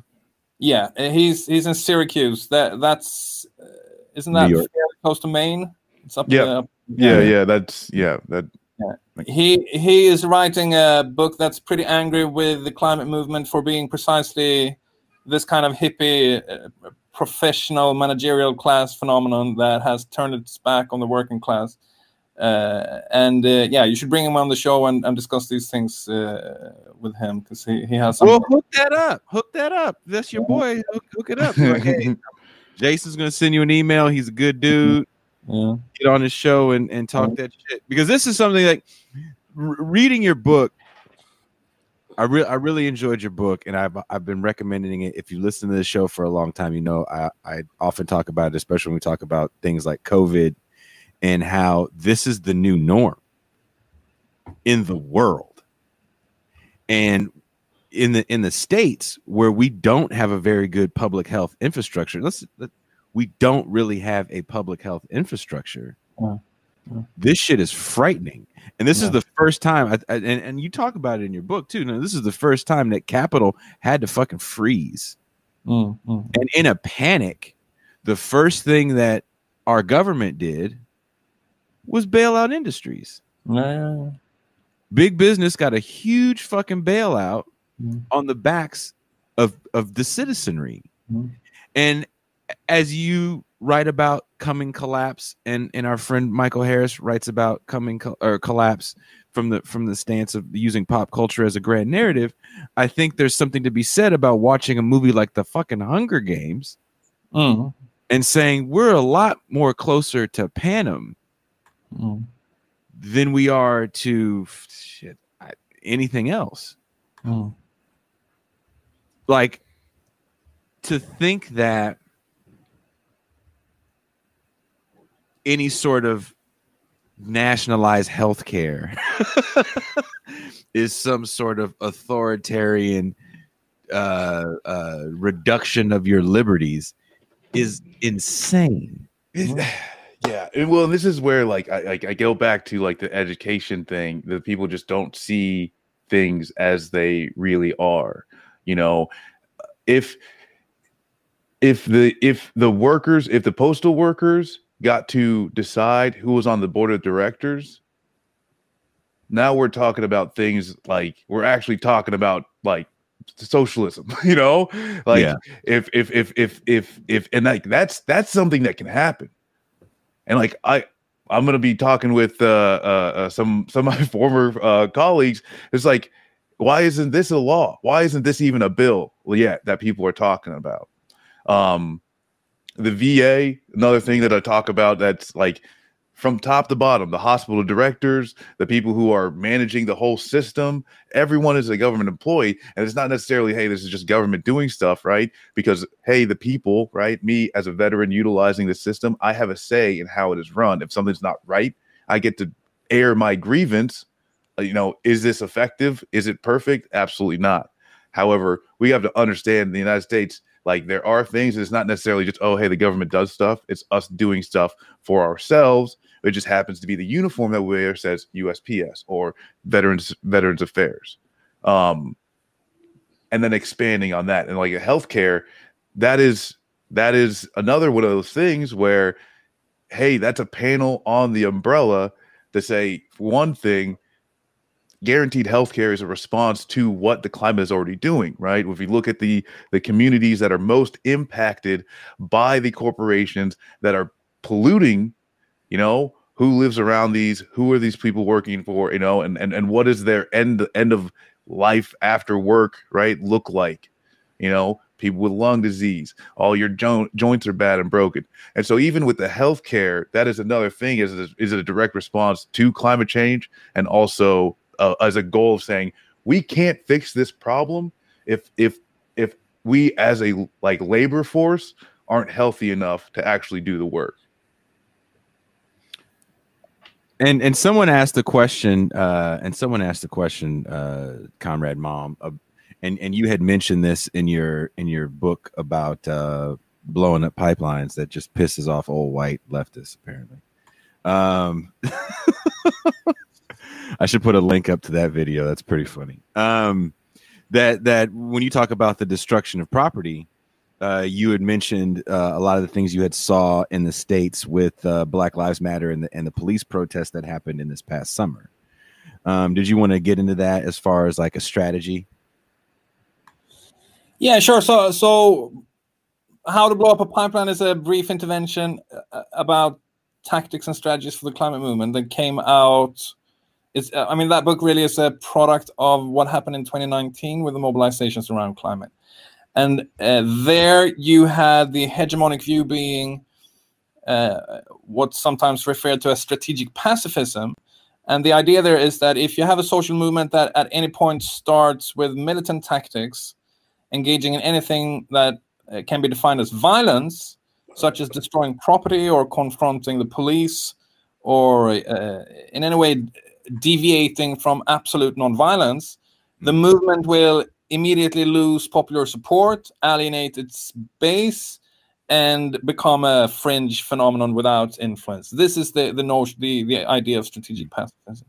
And it so happened that in 2020 that that theory was massively disproved by the Black Lives Matter movement, uh, as at least as as seen from here, mm. because in, in, in my understanding, what really changed things after the murder of George Floyd was the, I mean, the whole the whole insurrection that happened in Minneapolis, that of course included burning down a lot of property and uh, most prominently taking over the the the third precinct police building yeah, and, and and burning it down and that that that storming a poll showed it had the support of the majority of the americans as i'm sure you you you saw and of course it didn't piss people off it didn't scare them away from the streets but to the contrary drew them into the movement on a scale we've never seen before and yeah but the pushback to that is that yeah. now because yeah let's also keep this in mind. And I think these things are, are they're a little different, right? I yeah. think police violence and and environmental issues yeah. are different from the standpoint of I think it's different when you talk about chaining yourself to a pipeline, when you talk about some of the shit like the plowshares people do when it comes to the anti-war movement and spilling your blood everywhere and and and that's different than burning down the grocery store in a poor black neighborhood Sure, sure, sure. You, sure. you, know what I mean? And and the people that are doing it don't fucking live in that neighborhood. So I, I think there's a difference there. And we have to keep in mind that the pushback they're getting now because another in the middle of the fucking trial, the police mm-hmm. just shot another kid, mm-hmm. right? And now you see the National Guard out there and they're not fucking around. Mm-hmm. And because of the way, and this is just my opinion here, because of the spin that happened, because you know they did, they burned down, what they burned down McDonald's or some shit like that. They burned down a police station, um, and it has been found out that some of the people that were burning down the shit, causing a lot of property damage, were not even part of Black Lives Matter or even Antifa. It was some of the boogaloos and Yeah, what- sometimes it was like a cop on on one of cop, them. yeah, the yeah. AutoZone. I don't know if you saw that video. yeah, where he was breaking out, just, just Yeah. guy was breaking out windows in an AutoZone, just, just happened to be like a, a fucking cop trying to trying to start shit. So now you're seeing the National Guard there, and there's some actually really frightening images of them. You know, explain it, Marcus. You can explain it better. So me. basically, what they're doing is a control point. Um, you corral everybody at one side. You know, have a whole lot of you know. You're basically making sure no one can move from one side of the security to the other without getting checked. And you see, you know, a, a, a women just being like put on their knees, hands behind your head. I mean, like that is. Which, yeah, you know, I, I got nothing other to say, but the chickens have come home to roost. You know, the war on terror has come home. Mm. And this is where, you know, I'm, I'm I've, I've been rethinking, you know, a little bit of like, hey, what is the effectiveness of a bunch of people getting their ass kicked by the cops and thrown in prison? Mhm. It, you know, and if it is if it will show, hey, guess what, white people, your lives don't matter to the cops. This is no longer a Black Lives Matter thing. Now it's a hey, guess what? Your life don't matter either, right? So so if it becomes abundantly clear and it's only done so because they get bloody nosed or you know get locked up, I don't know. Is that building possibly? and, and also and also i'd like to when we talk about the environmental movement i think another big thing we saw in the past year was the uh, dakota access pipeline and the massive private policing pushback that those people faced. Um i don't know if anybody's ever spent time you know i know uh brother Malm has because he lives in cold ass fucking south side sweden. But but when and i had i'm a californian i found this out the hard way uh, working and living in north dakota but water is very bad in a freezing environment and these fools were hitting them with uh with water cannons in like negative 30 uh below zero temperatures uh pepper spraying like there was sicking the dogs on them and no one covered it. No it, it was not covered outside of democracy now had some decent coverage of it. Say what you will about democracy now but mainstream media for the most part didn't really cover what was going on in north dakota with that access pipeline. Um go ahead pascal. Not unless you watch Democracy Now, which yes you i said. They're the only people that really covered it. Uh brother Malm you want to say something? Yeah, I mean, uh, obviously there are all sorts of differences between the climate problem and the problem of police violence against black people in the U.S. One of the more notable differences is that we will never, in the climate on the climate front, have a film clip where you see a fossil fuel executive for eight minutes strangling uh, an Indian farmer or a Kenyan uh, pastoralist or a Yeah. or a Haitian worker or something like that to death because the violence in the climate crisis is not directly personal, one body on top of another. It's it's indirect. It's mediated through the atmosphere. That that violence, and I actually Mm. believe it is a form of violence, but it's a structural violence that happens when uh, uh, when fossil fuel companies um, and uh, pre- predominantly rich consumers release CO2 into the atmosphere, and then the the atmosphere is saturated with carbon, and then it strikes people uh, around the world in the global south. Now, sooner or later, people I think will also see that it is a form of violence and fight back against it. And I, I mentioned uh, early on this novel by Kim Stanley Robinson, and his point, uh, as I understand it, with with that uh, beginning, with that introductory scenario of that lethal heat wave, is that when when people start dying in really big numbers, then large scale fossil fuel combustion will become widely perceived as a way of killing other people. And uh, that's the point in the novel when the fight back begins. Obviously, yes, there will be a major problem where there already is a major problem with repression, with state apparatuses cracking down on uh, on all all kinds of organized dissent. Uh, and uh, yeah, some reviewers of, of of my pipeline book have been upset with me for for taking this issue of repression lightly. I, I, don't think I am, but my point is that no movement that has confronted deeply entrenched interests in society have been able to avoid the factor of repression. We in the climate struggle will have to uh, to to grapple with that problem, uh, and the repression might very well become ferocious. That doesn't mean that we should desist from militant tactics and sort of neutralize ourselves and be gentle and timid and and and peaceful and kind, because that's that's not how you overcome deeply entrenched interests either. Do you worry about people, people branding branding yourself or people who act that way as eco terrorists? Yeah, uh, of course, there will be people who call uh, uh, someone who engage in property destruction eco terrorists, just as I'm sure there were quite a lot of people who branded BLM terrorists in in the U.S. last year. Yeah, they do. they are. They are. But, but terrorism is is killing innocent people indiscriminately to intimidate and uh, instill fear. And I'm not. I'm not anywhere close to arguing that that's something we should do. Uh, so in my book, I I argue that uh, the climate movement should should desist from well, uh, well, it shouldn't even ever consider doing things like say assassinating fossil fuel executives or something like that? Just just as blm activists didn't go and assassinate cops or send suicide bombers into police headquarters right?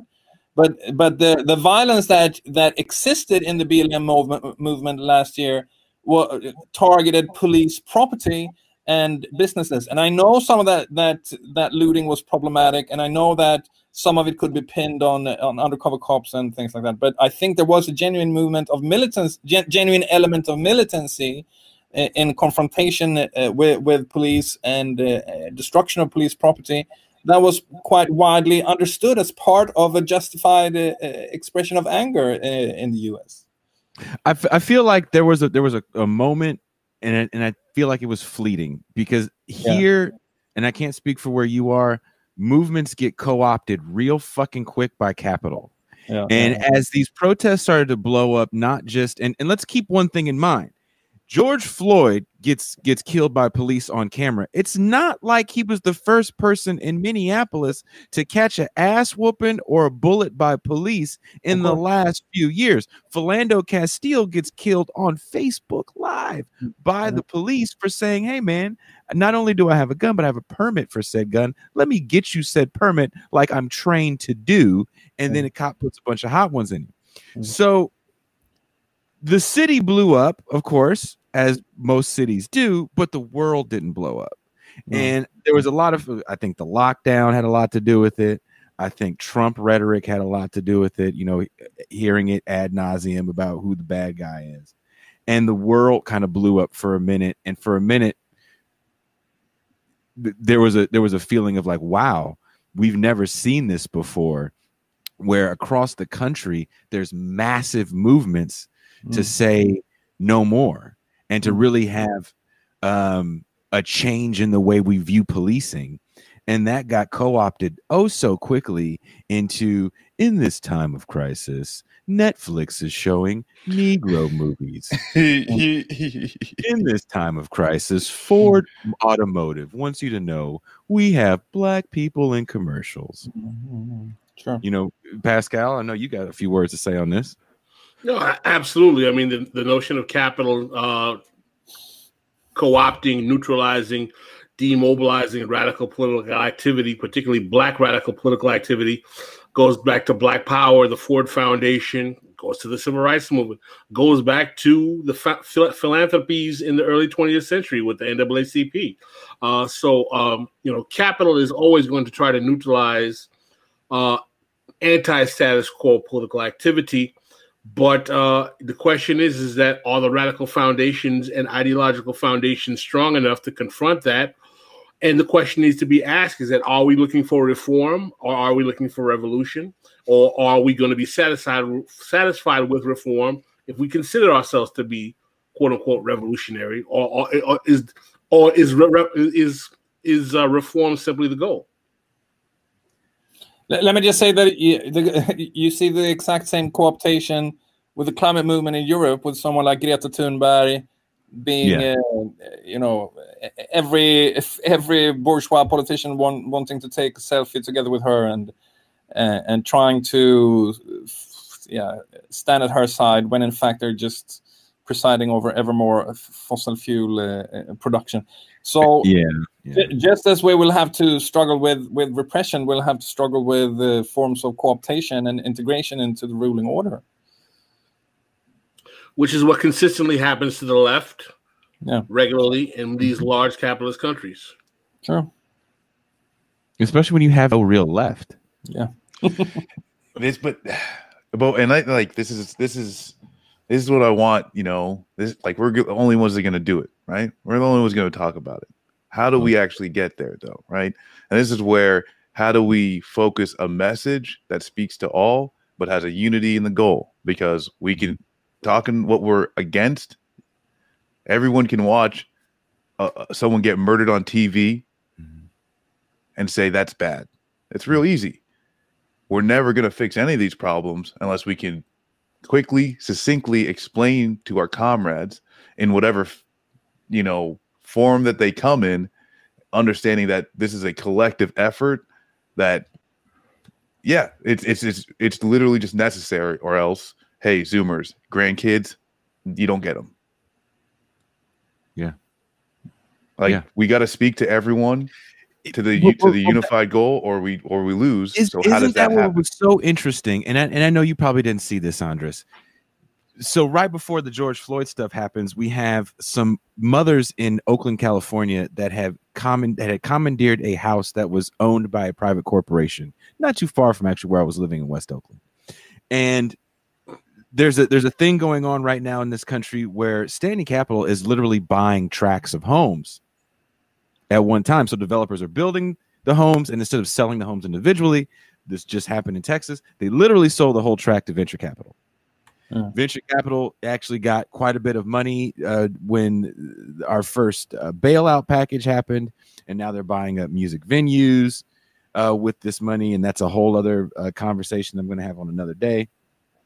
But there was a moment when we saw these moms take this house over, and the police come in tanks with their fucking AR-15s and their armor, and you just see a handful of moms and their children, small children, looking at these weapons, and the press finally got to it.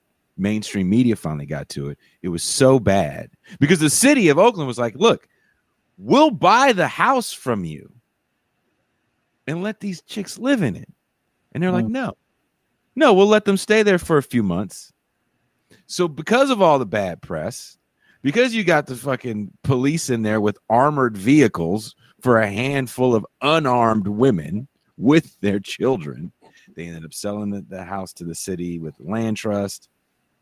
And there was a moment where people seemed galvanized on that issue because of the imagery you saw, much like the 60s and dogs and water hoses. It hmm. was very similar. And it's almost like that shit flips on a dime because then you fast forward towards the end of the year, an extremely similar thing happens where in Southern California, uh, uh, the, the Caltrans, which is a, the transit system throughout California, had purchased several houses through eminent domain 30, 40 years ago. They were going to build a highway extension, never fucking built it. So you got all these empty houses that they were for a while letting people stay in. It's cold. Motherfuckers ain't got no place to go. It's a pandemic. You can't even wash your ass in the gym because the gyms are closed. The public bathrooms are closed. This is a problem. So, some again, some moms took over some empty property. And again, you get the police, the sheriff department, and I believe the Caltrans uh, police department to evict on Thanksgiving a bunch of moms.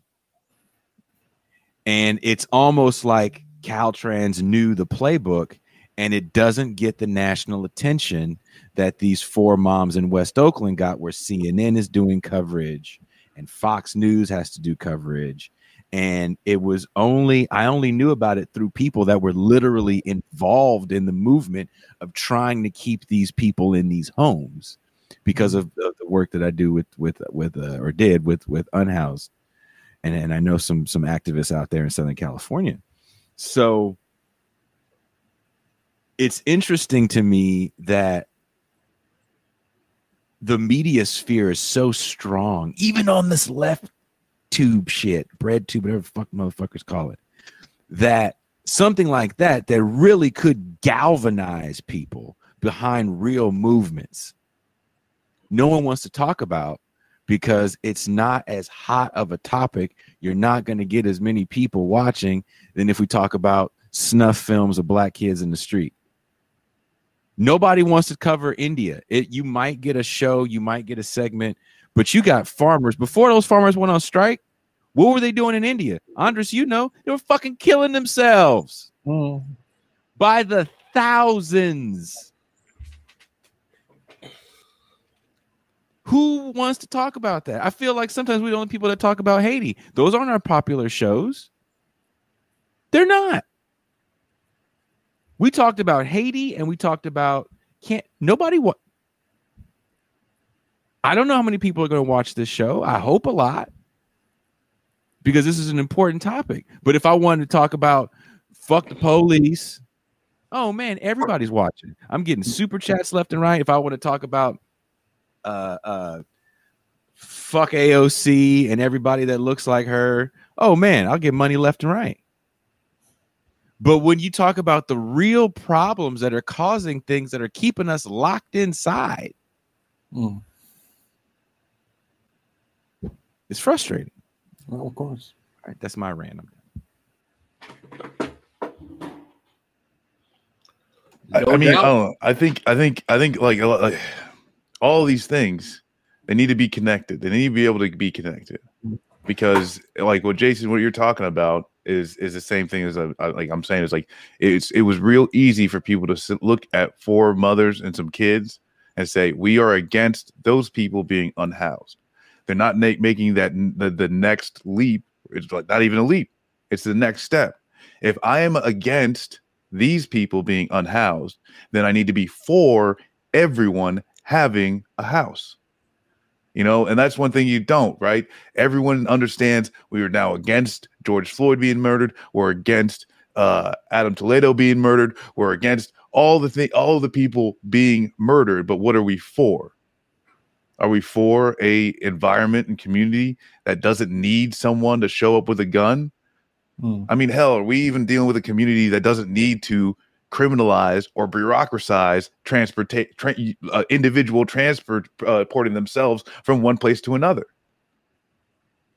Like, th- so that that the thing is like it's it. We only can talk about the problem as we are against it, you know. And and and I mean, what like like Andreas mentioned it before, you know, you know about the climate thing. It was like we're not focusing on how do we not or make sure that this doesn't happen again Mhm. and and really it's like you name the fucking issue we focus on the problem we say this is this is bad and this is what we're against because that gets clicks Mhm.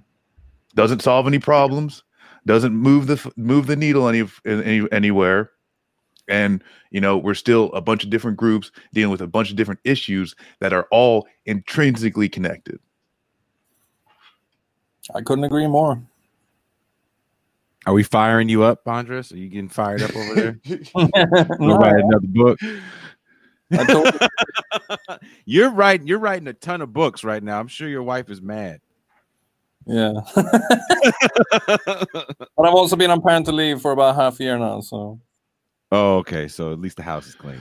what is that you mm. pa- pa- pa- parental what what so, parental so leave when I, when I when I first reached out when I first reached out to to Andreas, uh, I I wrote an email and you get an auto response and his auto response is like, "Look, bitch, I'm on leave. and I may not get back to your ass real quick because where I live, I get to actually see my kids grow." just rubbing it in on us like that You rub your head like that.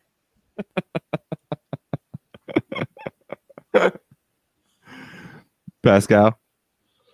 No, man, that's Swedish social democracy, man. The, you know, the Sanders people love that stuff, man. yeah, I not good enough. You got you know.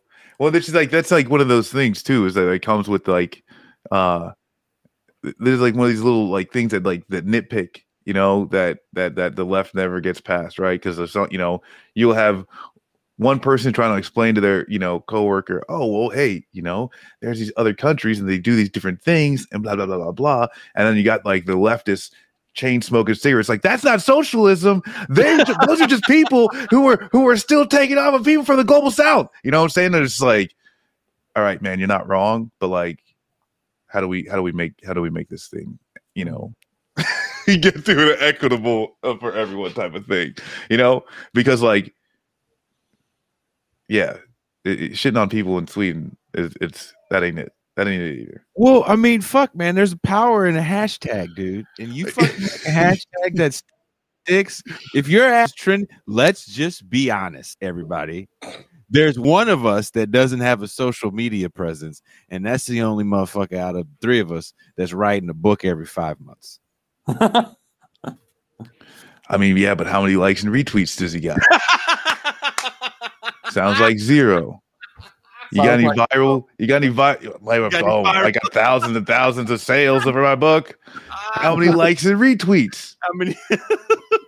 I got 10k on some of these things, man. How's your meme game? How's your meme? How many memes do you make a day? I will not eat breakfast to make a good meme. Uh, comrade, comrade, Malm, I want to ask you a question. What are your thoughts on the uh, Bernie Sanders phenomenon, his coterie, and his, uh, you know, various uh, acolytes in terms of that development? Do you see it as a good political development in terms of left politics? Do you see it as, uh, you know, the the capitalist hierarchy just kind of coalescing and co- co- co-opting left rhetoric to maintain status quo neoliberalism? Do you think we're shifting Uh-oh. neoliberalism? Hey, the deep state Your got you. Pascal. You need to ask that again. The deep state got you, Pascal. You got to ask again. I So, do you what? What are your thoughts on the Bernie Sanders phenomenon and the the, the argument some make that we're shifting away from neoliberalism in the age of Biden? What are your thoughts on Sanders and his coterie overall? Well, yeah. You guys know a, a thousand times more about Bernie Sanders than I do, but from from my horizon, he was a reason for some excitement and hope about things in the U.S. because he looked so uh, so incomparably better than than Donald Trump, obviously, and uh, appeared to represent a genuine left force in U.S. society, such as we we hadn't seen before. But uh, of course, you could have all sorts of criticisms. Um, uh, directed towards him and and his projects, as was the case with the Corbyn project in in the UK. Now he lost, uh, as I said, both of them lost. So there, I guess there needs to be some um, stock taking and and balance sheets written and and rethinking of strategy. Uh, but I wouldn't I I wouldn't say that it was a useless undertaking to to yeah if, my my perception from my horizon is that the Bernie Sanders phenomenon caused a lot of discussions about socialism and Yes. left politics in the U.S., such as we we haven't seen for decades, uh, and that's obviously a good thing. Mm, now Biden, well, uh, I mean, I, I'll be honest. I, I was I was personally very hopeful after the victory in Nevada and thought that maybe Bernie Sanders could actually win the nomination this time. Oh And then, yeah, so I, I sort of uh, lapsed into hope. And then uh, again, we, uh, of course, Biden returned and uh, and took over.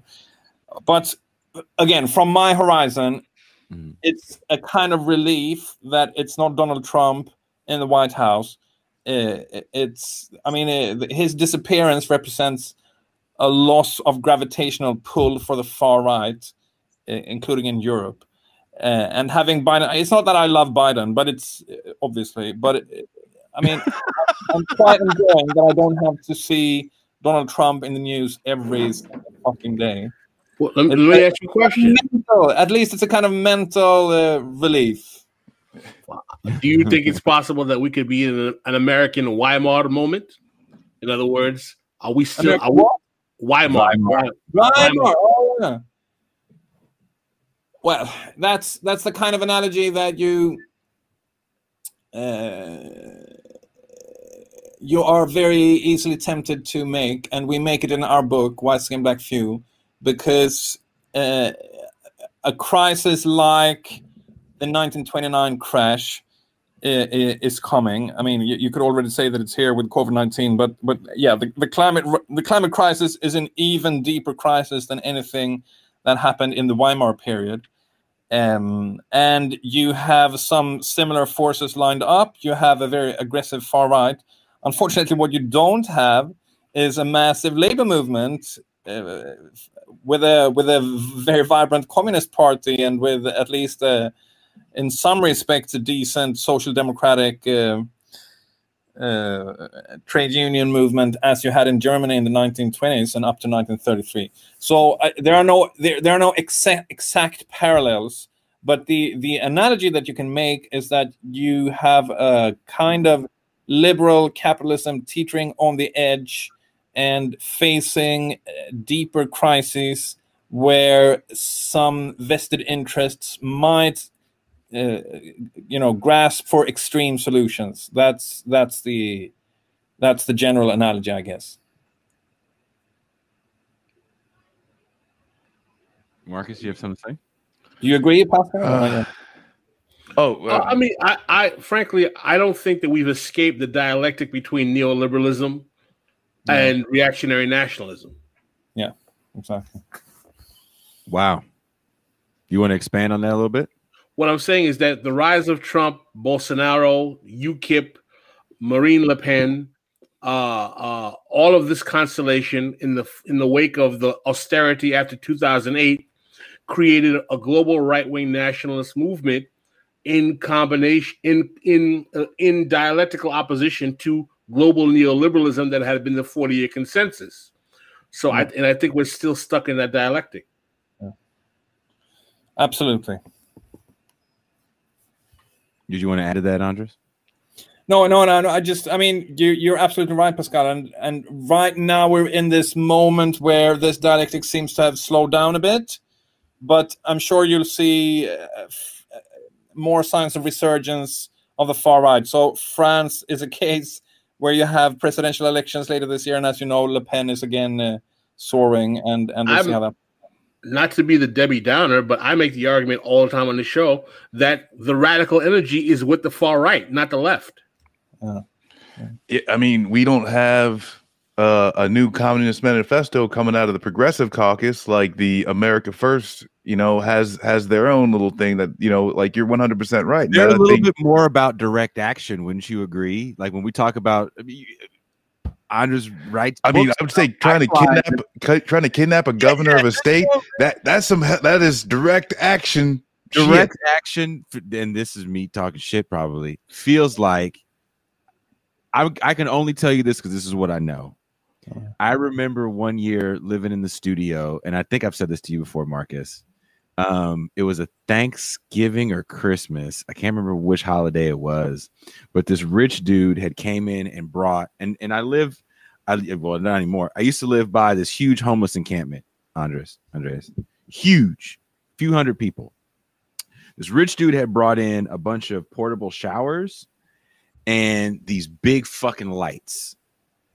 Right? Everybody lives in the hood. It's dark where you live, right?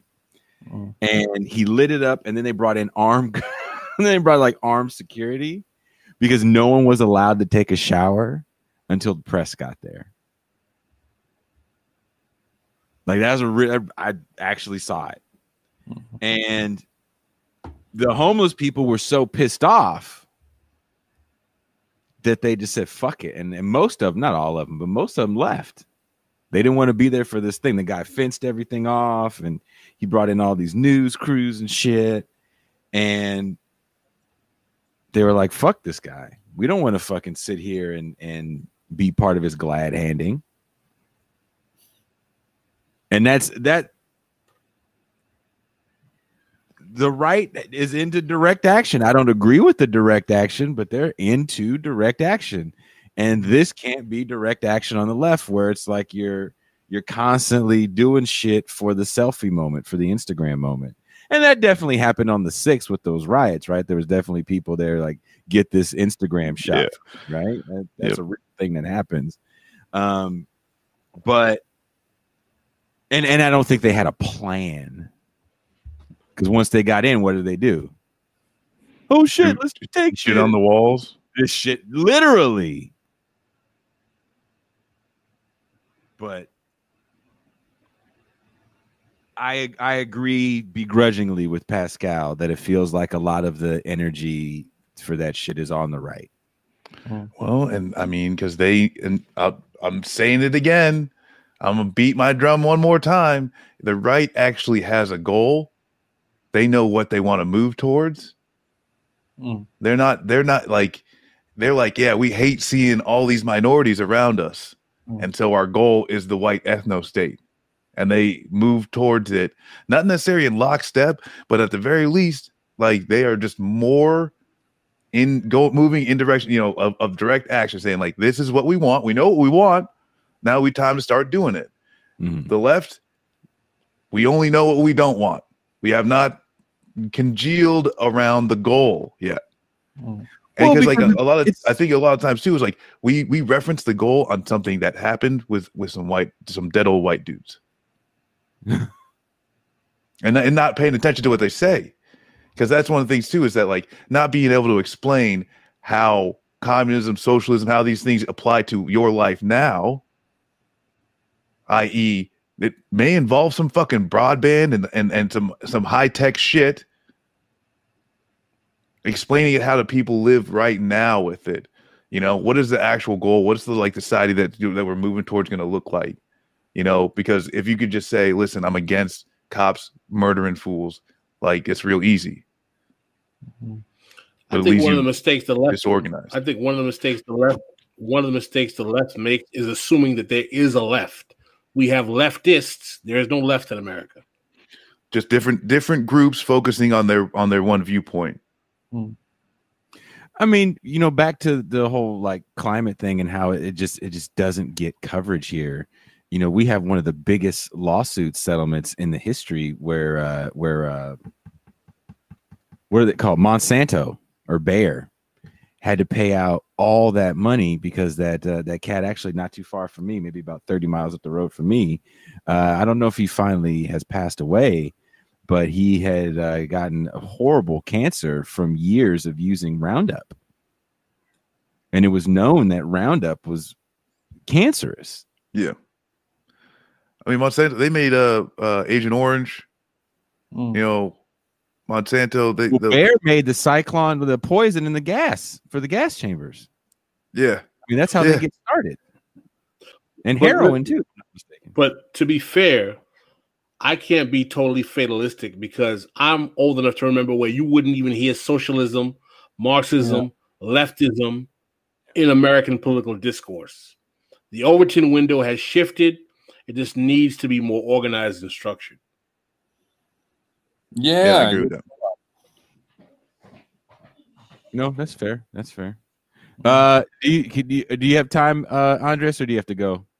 uh, I have some reproductive duties I should attend to fairly soon. Well, you've been with us for a couple hours there. I appreciate it, man. Time flew by. I looked up. I was like, "Oh shit!" I I, it I too. know this man's kids are gonna be running in in a little bit. Mm. Well, thank you. Uh, you have. When is your book coming out? This new one, Wi- White Skin Black Fuel, is formally out in mid-May, so about a month from now. But it's Verso. Verso, yeah. Send me your postal addresses, and I'll make sure you get copies. we will Oh, do that. Oh man. Hell so yeah. Marcus, just email it to me, and I'll and I'll send him an email. Cool, cool, cool. Same thing with you, Pascal. I'll send him. For an sure. email. Mm-hmm. Thank you once again, Thank comrade. you, comrades. Thank you so much. It's a real Great pleasure. conversation. Tell the family we said what's up. Yeah. South side, South side. Yeah, enjoy that leave. Peace. And that was Andreas Malm coming all the way from Southside, Sweden.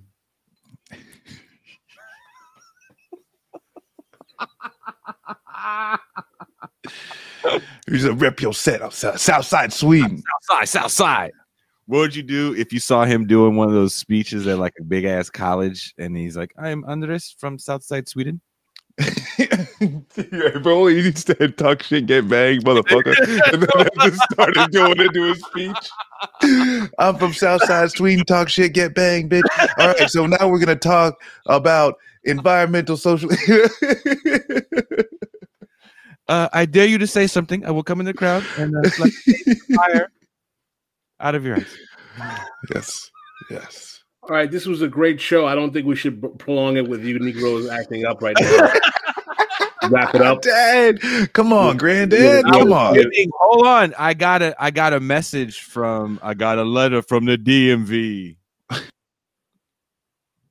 It's actually the government. It's the, that's the uh, the far side did that joke, but public enemies. I got a letter from the government the other day. How's it go, Pascal?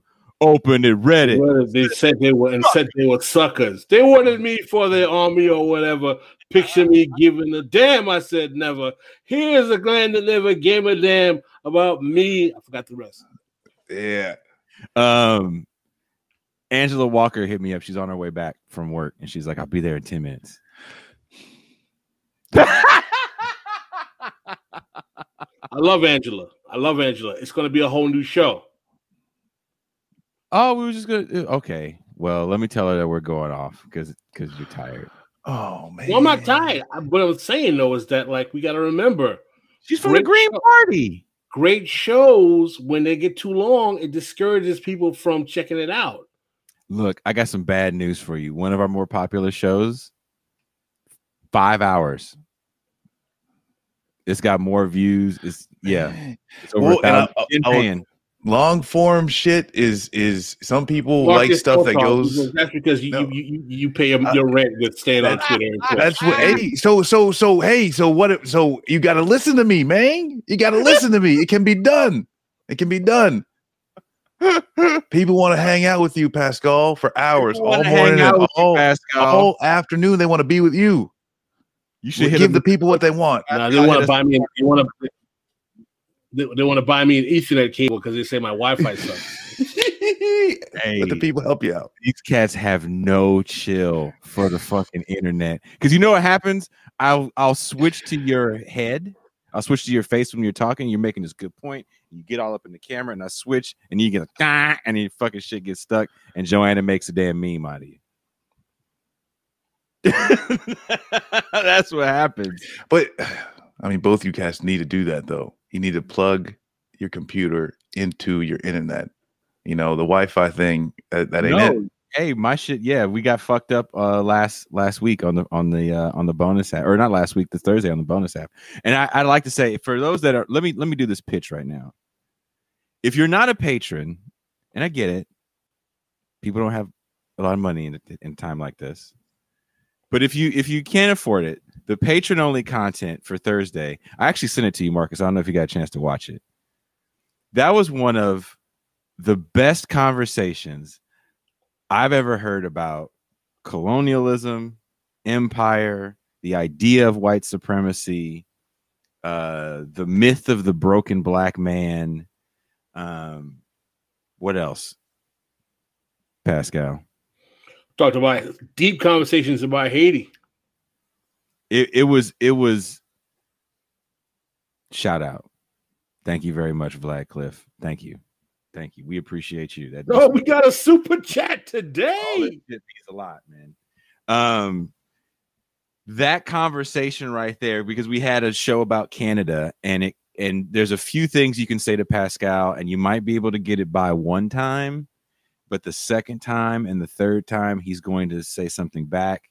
And our guest had said um, something about black people. Now, didn't say defective. What did he? He said uh, said damaged or something like that. damaged. And it shifted the conversation a little bit away from Canada, but we had done an hour on the, the issues with Canada, a very good hour, I think. And Jean was in it, Kuba was in it, definitely complicating a certain narrative. And there wasn't an angry back and forth. It was it was definitely a level-headed conversation. Broken. But it was Gene was right. He said black people were broken. Yeah. fuck, dude. That that that con- Marcus, that conversation, seriously. I haven't seen anybody have it because it's always like either like the white man, and these cats brought it back to like founding religions and the the history of slaves and really mind-blowing conversation. So if you are a patron and you watch that show, you know what the hell I'm talking about.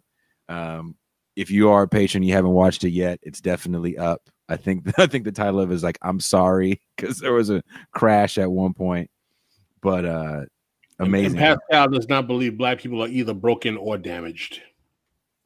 No, he does not, and that's what kind of pushed the conversation because you know often we hear the term white supremacy and we'll let people say it a few times and Pascal as much as I give Pascal shit for being the angry guy, I'm totally the angry guy. Way more. Totally the angry guy. Marcus can attest to this. I don't get yelled at again, so I'm not saying nothing. I'm I and I apologize for that. Uh, yeah, yeah, yeah. We good. We good. And you know, that time on this show, I was angry at that cat. I that cat fucking I was listening to him talk that bullshit and I didn't want to hear it anymore. And one thing I'll say about Pascal, he's m- way more eloquent than I am, even you know if he's not angry, but even as him being angry, he is not as furious, I would say. yeah, well, then, so like, I, I mean, let's get away from the, the the specific issue, and and maybe just go to to to the next level of like how how do we engage with people that may be you know a little misguided. You know what I'm saying? Because at that point too, it's like you got some people who, hey, they're just saying like completely reactionary. They're just saying like this is not it.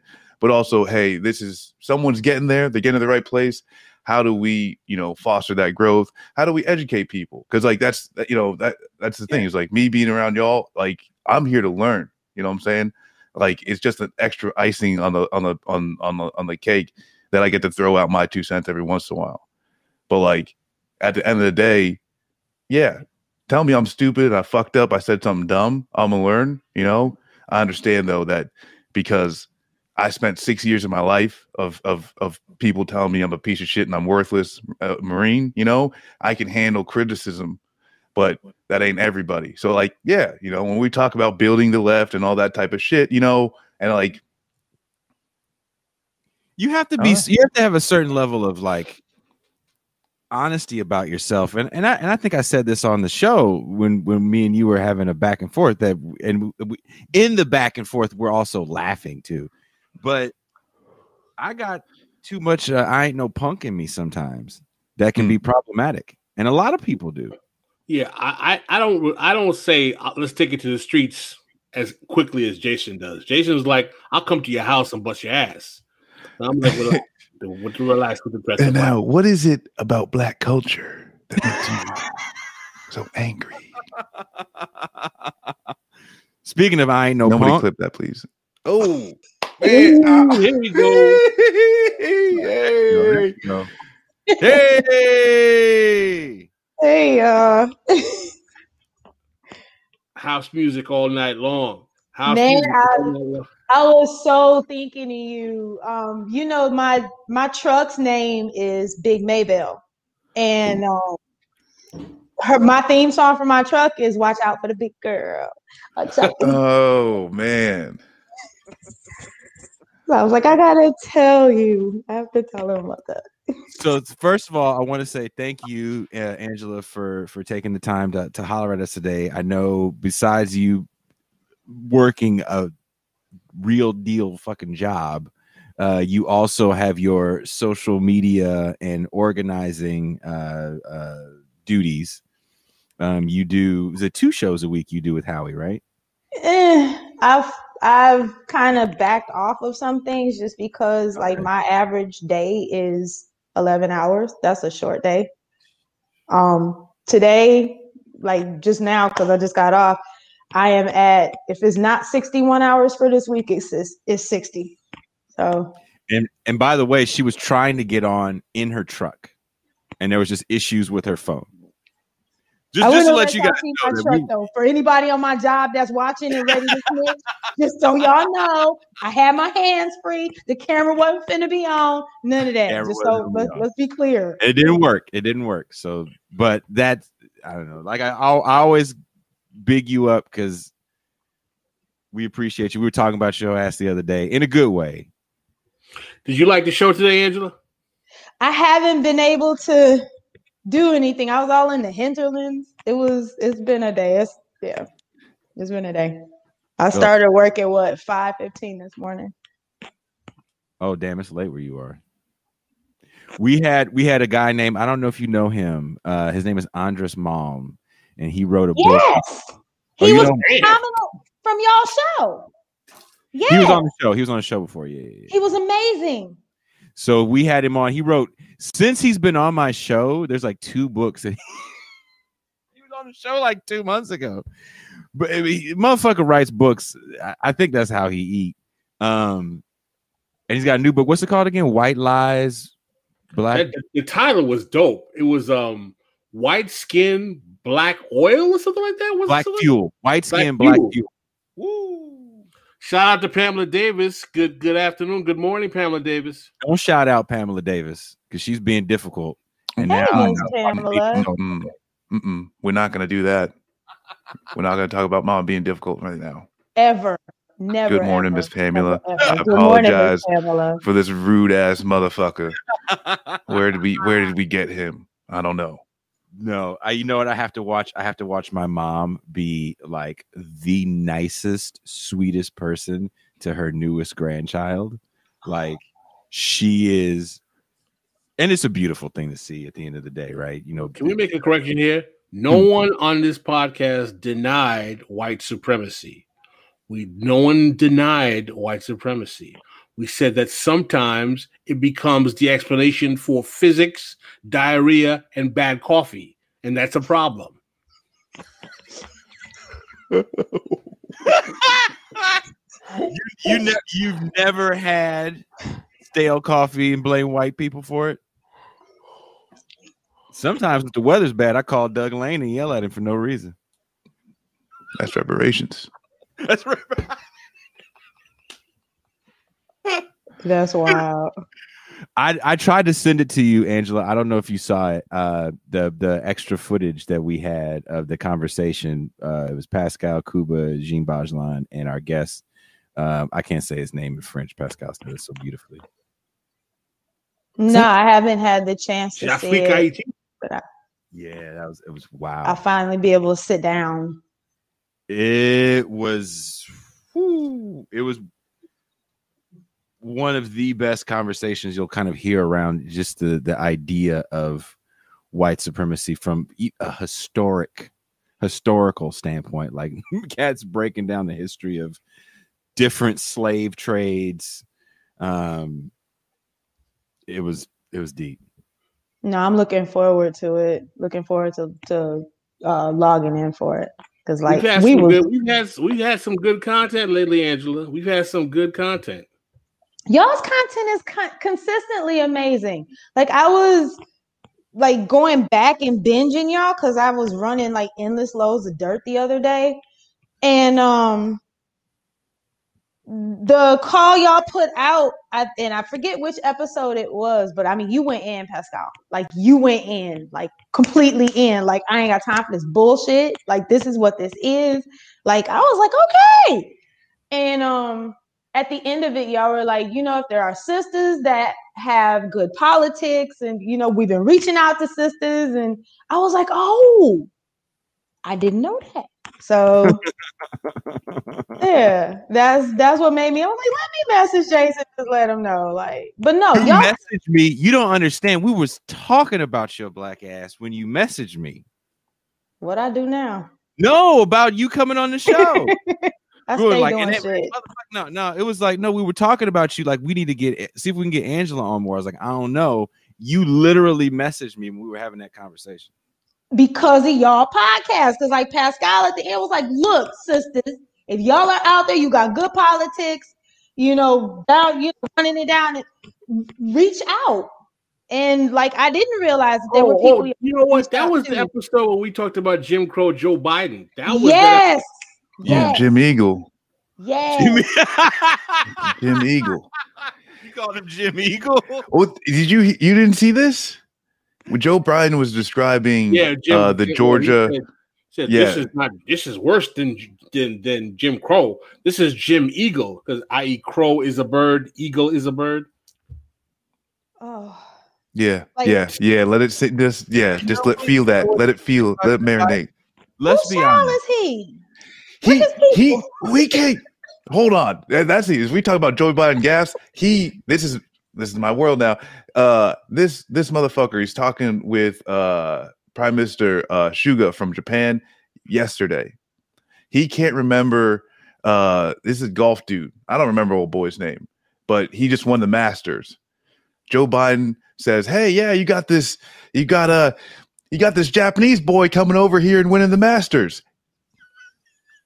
Oh, sweet What- Jesus! Remember when George Bush se- was a senior, threw up on the was it the president of Japan or the emperor? what do they call? I'm, I'm Well, they got a, they have an emperor. They also have a prime minister. It's like a figure. They got a figure. okay. So they do. yeah, yeah, yeah. I think he, he threw up on one of them. Pascal, I know you remember that. I missed that one. You Oh, don't man. remember that? The only Bush, the only Bush one I like is when the guy, the Iraqi guy, threw his shoe at George Bush. yeah, yeah. Although, I mean, like that's the thing is like. So there was he- at one point I seen Joe Bush, Bush speak, and I was like, I could get him. But did nobody grab Joe Biden and be like, "Yo, we don't." You sound like Foghorn Leghorn right now. We don't talk like that. We don't do They- that. Like they just it's, it's I say nigras. There'll be mixed nigras That in boy- commercials. Yo, the That greatest, That, that, quality that, that tail. Japanese boy. yo, the greatest, the greatest, the greatest slam was Glenn Ford. I talked to him on the phone after Joe Biden talked to the civil rights. The only thing that saved Joe Biden is that he didn't have a southern accent. I said, Ooh. Ooh. He Somebody was on- said, somebody said for Pascal to read Gerald Horne's book. Oh, here we go. I listen.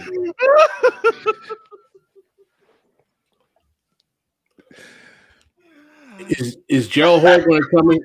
Is Gerald Horne going to tell me that when I fry my eggs to and burn them, it's because of white supremacy? Is he going to tell me that in, in, in that book? Uh, I wouldn't think he would do that, but um, I think at this point people are projecting that he would do that, unless he's a whole new Gerald Horne. No one here denied white supremacy. I just don't think that bad gas and farts are caused by white supremacy. You see, the white man through their diet and the illegal swine has tricked your bowel movements into being unnecessarily gaseous and foul smelling, brother. You playing, Marcus, but you know damn well somebody out there talking that shit. Actually You that know, shit. you joking. Somebody is out there like, yeah, how did you know? Speak on it, King. Speak on it, King. Message. Message. Ooh, That's let's Yo, are y'all, yo, do y'all remember Oswald Bates from In Living Color? Yes, yes, Oswald Bates. that, that was Oswald that was Bates Damon Wayans' character. Yeah, Oswald Bates was the character, the Hotep in prison. And Ooh. in the The- yes. Mm.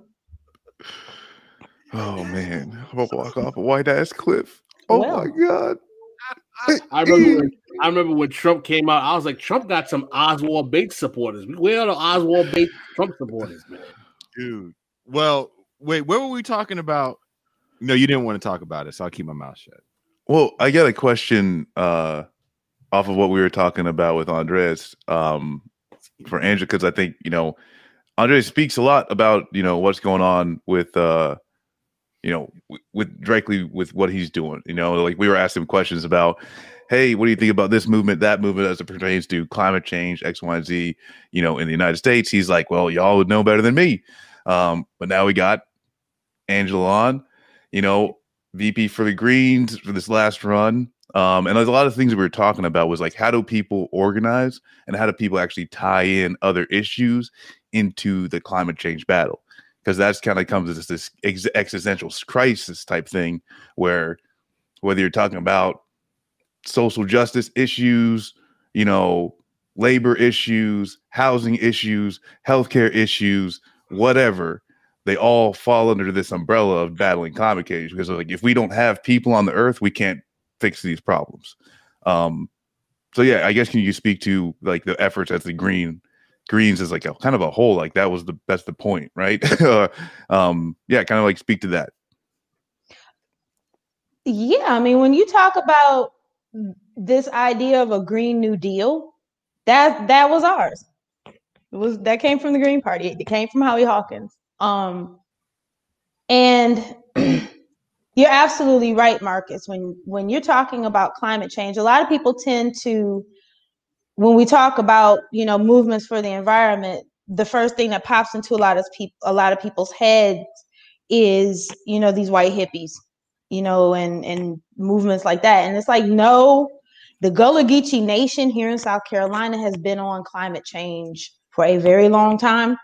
Mhm. Um, these are folks who are very close to the land, have been watching what is happening to the ocean, what is happening to, you know, changes that are affecting crops and things like that. So, um, and I think that you said it, Marcus, tying, making sure that people understand that climate change is not something that is separate from issues that people feel are close to them, you know, housing, Medicare for all, um, health, you know, food access is central to all of these things. Even the work that I do. I mean, I am affected by climate change. When it's inclement, inclement weather, we don't work. Mhm. And you know, what we do is very, you know, earth based. So, you know, that's how these folks make their money is is dirt and things like that. So I mean everything we're not I think one of the things we have to to first do as a people is understand that we are not separate from our environment. This is not some you know some concept over there that humans are separate from. We are interconnected with everything that happens with this planet. And you know, for me when I'm talking to people about organizing around issues around climate change, it's like what do you care about? And here's how it ties into this. One of the dopest things that I, I've heard recently, I love, I stand y'all. And also, you know, I want to shout out the podcast Inner Hoe Uprising. They did a deep, deep dive into how climate change affects reproductive rights and reproductive justice. Interesting. Absolutely. And I'll send you the link um, via messenger if y'all want it. But it is absolutely amazing. And Do you know tying them? in. I I'm a fan of theirs too. I haven't been, you know, You, they you don't, didn't. don't you haven't- okay. I'll, No. I'll reach out to him. That's that's an interesting. I that that whole thing sounds very interesting. I look. I, I was saying this earlier on. You weren't here. I hate the way that any kind of climate activism is viewed as. Even in the fucking little clip thing I showed from Telesur, they show some hippie looking white people with fucking dreadlocks and hemp pants that just want to smoke pot, and not do shit all day. And that's kind of how climate activism to me is still viewed. See, we pick up the trash off the beach, man, and we turn them into these bracelets, the, the, the beads. The- and the climate thumb- change is so much deeper and so Oh. much darker. You know, black So people much have been doing this for a very long time. And, it, and I mean, I brought this up, you know, when you talk about the like Lake Chad and the region around that in Africa, like millions of refugees have had to come out of that area. Um, something like DOD, one of the largest contributors to to climate change, and also just and separately the refugee crisis. But then you know when you talk about the forever wars, 35 million people displaced. But like that's nothing. That's nothing. Uh, something that Andreas was saying earlier is like 40% of the earth is going to be in the area or like heated up, you know, like where they're saying, someone help me out. Basically, the, the the center of the globe, the tropic areas, like it's going to be inhabitable. Forty percent of the people that live, like of the Earth's population, live there now. What's going to happen? You know, people got to move. Um, so yeah, like this this is not just a hey, this is a this is something we got to deal with right now. There's these just huge monumental issues that are on our doorstep that we're not preparing for by any means. and I think I just put the link in the private chat too. And I think um one of the things that to bring it very micro and very personal, how many of us, you know, with this intersection of this pandemic, which I think is exacerbated by climate change and also governmental incompetence, but that's a whole nother discussion. Um, how many of us who are impacted by pandemic, rebellion, and ongoing injustice are also personally living with climate grief? How many of us are walking around with this? That we are aware of these, aware that these things are happening, and as individual people feeling powerless to stop it. I live in I think- Miami. Hurricane season makes me allergic to to everything every year. So you know, down here, people are talking about in less than thirty years, we won't even have a city because it'll be underwater. and just you know just thinking of like and listening to how he break it down like you know you have the collapse of ecologies we're watching animals go extinct i don't know about anybody else but that makes it for me personally makes it very hard to get through my day to day and enjoy shit and like all of these people are flocking to the beach now and all this other shit and it's like no Mm. I need y'all to be aware of what the fuck is happening and give a shit about it. And it's just there's like this disconnect. So like bringing it from the macro of you know having folks migrate because they can't live in their homelands because of what is happening with the climate. Even bigger than that, understanding that this shit is unnecessary. It did not have to happen. It does not have to continue. This idea of of money. this is, I mean, you're you're literally saying money and this the, the having and the accumulation of this idea is worth the real-time sacrifice of species this shit makes me fucking nuclear. I ain't even gonna lie. When You would have been mad then talking to Andreas because you know that's that's like his thing, right? Is is he's a climate activist and a and a socialist, and he and he in his book. I don't I don't know if you had a chance to get his book. You know, it Working on it. Part of it's called. Well, I will send you the PDF if you don't I mind. want reading. now. I want to give him the money. Okay. I appreciate you. No, we appreciate you. Thank you. Thank you again. I can't thank you enough for taking the time to come on here and be a part of this. Like I I'm This- excited. I'm yeah. excited. there's Yeah. uh something where you like talking about going nuclear like i like i just i saw something and i just had to scream. Like you gotta let it out. It was that dogecoin a made up bitcoin you know cryptocurrency thing based off of a dog and a meme is the stocks for it just keep going up and up and up because people are like this is it's like a joke. It's it's like a it's a meme in real time people are showing like this is this is just this is just fake we're just I- we're I- playing games I can I can up you on that one, baby. I can up you on that one. Yeah. Bloomberg had an article. I don't know if you saw it on my page, Jason and uh, Angela, talking about how black people invest in cryptocurrency at almost twice the rate of whites. Blacks and Latinos disproportionately overinvest in cryptocurrency more than whites.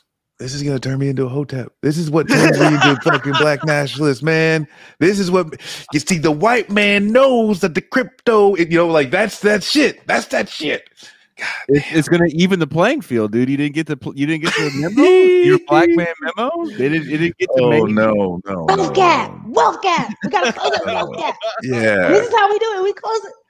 Oh man This shit. If I let it, this shit would make my nose bleed. Damn, Joaquin gave us five dollars for the Dogecoin fund. hey, hey, check it. And I'm not. Hey, hey, real talk. I'm not asking anyone to do this because it's fucking insane, and I'm just bringing this up as a joke. As a joke. Joke. So somebody had that's uh, watches the show had wrote on. We were going back and forth on Twitter, not fighting, just kind of like talking, and uh it was a picture of Jimmy Dore, and someone gave him five hundred dollars No, to say we have to hold. I got. Let me show you the picture no, no. because no. the shit blew my five hundred dollars super chat to say we have to hold people accountable and we have to hold these politicians feet to the fire. Jimmy, here's five hundred dollars. I was like, "Are you fucking serious?" That is the most insane shit I've ever seen in my life. It was a it was a black dude, wasn't it? I think it was a white woman. It was some some some. So he's like, I just hit good on Dogecoin. Here you go, Jimmy.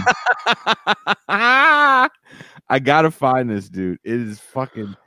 When I saw that shit, dude, my mouth just dropped. I was like, "You have to be shitting me." There's no I way in just the sent world. the, the article on uh, from Bloomberg and Black Investment on in bit in uh, cryptocurrency to, to the chat.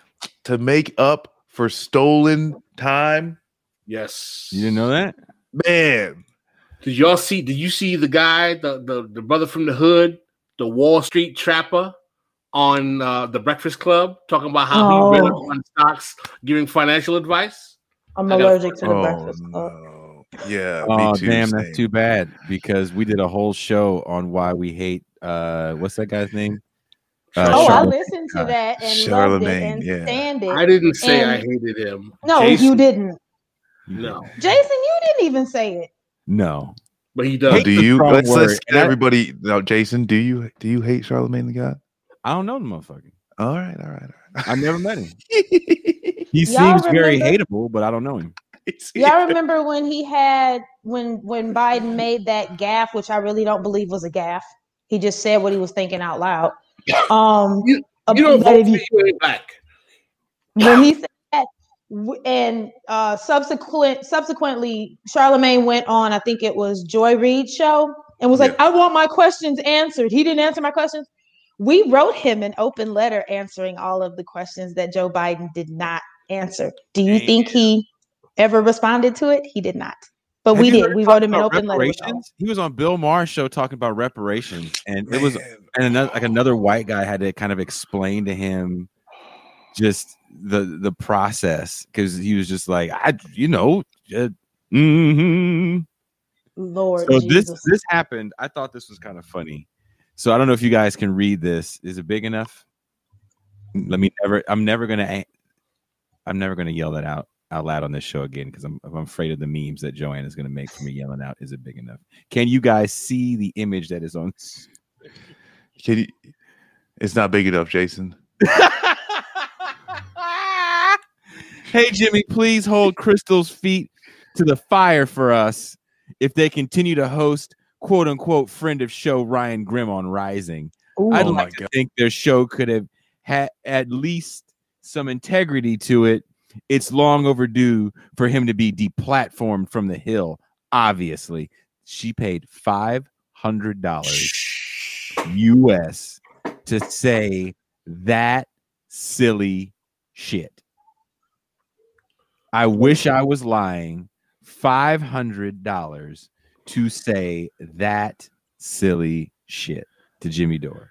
I, Mm. She could say that shit to me for five hundred dollars. no, this it, like, like that thing too is like That's your uh, king. this, this this is making me learn two things. I would probably say a lot of silly ass shit for five hundred dollars, Mhm. and like just some people need to be robbed. Mm. Ouch. I mean, I, I looked at it when the kid when the kid posted it, and I was laughing. And the kid that posted it was kind of more laughing about the woman's comment. He didn't even see the amount, and because he we, we went back and forth, and he goes, "Holy shit, that woman paid five hundred dollars to say that shit." To hopefully have him read it on air, right? You know that's why you're doing that shit. You want to have him read uh, uh, this this silly stuff to say that Crystal Ball needs to tell Ryan Grim um that he's a bad person because why? Man, I mean, people act like Crystal Ball doesn't work for a damn billionaire. you know, and I'm not. This is nothing against her. Nothing. Nothing. You know, but like she works for the Hill. It's basically Capitol Hill's TMZ. Like what the what the fuck are people actually Yeah. talking about? But The this Hill- just talks about the unseriousness is of the con- people. Go, the Hill yeah. is not a left. It's not a left publication. A lot of people think it is. It's not a left publication. People Fuck outta here use that word, I, and I linked that open letter in the um the chat too, so y'all have it. That we wrote to Charlemagne the God and was like, "We here, bro. What's up? What's good? We'll talk about this." Silence. But um, yeah. People are always like throwing around the left, the left, the left. And it's like, I think one of the big challenges we as actual leftists in this country have is to like clarify for people these people are not left. Y'all are y'all are using this word like you know what it means, but you really don't know who you're talking about when you're talking about left. Y'all, y'all don't y'all don't know who you're talking about. And no I, I i agree wholeheartedly and and uh to to what i thought was like funny about the whole shit and why i was going back and forth with the kid i'm like first like like pascal says who the fuck is krystal ball anyway to be like mad about so you got you got her co-host saagar talking about Yeah. and this just in from the daily caller china did chinese shit. Saagar would do a 10 minute on the the moral failings of smoking marijuana. Like, get the fuck out of here. I'm not taking oh. anybody serious who's gonna sit next to this fool. You know? Like, and, also too, it's China like, did some chinese shit today yeah. that I just don't approve of. I'm Saagar Enjeti, a brown guy saying white guy shit. oh, Oh man. oh, Which that's, they that's used they did that the apparently the author of the American First Manifesto. It, they like literally was like, oh hey, it's this dude. I remember his name. He's a proud Asian American who supports and believes in the Anglo-Saxon heritage that has you know created the freedoms in, in, in America. And it's just these people, man. These people. It's the kind of nonsense you'd hear from Boyce Watkins and Tariq Nasheed. What, Saagar? So, so, damn, Joanna said this. Look at that. That's fucked up. I thought I saw that. she fucked up his whole life. Wait, I'm sorry, wrong quote. Uh Saagar wants to be Dinesh D'Souza. with Yeah. better teeth. Damn. Woo! Ha!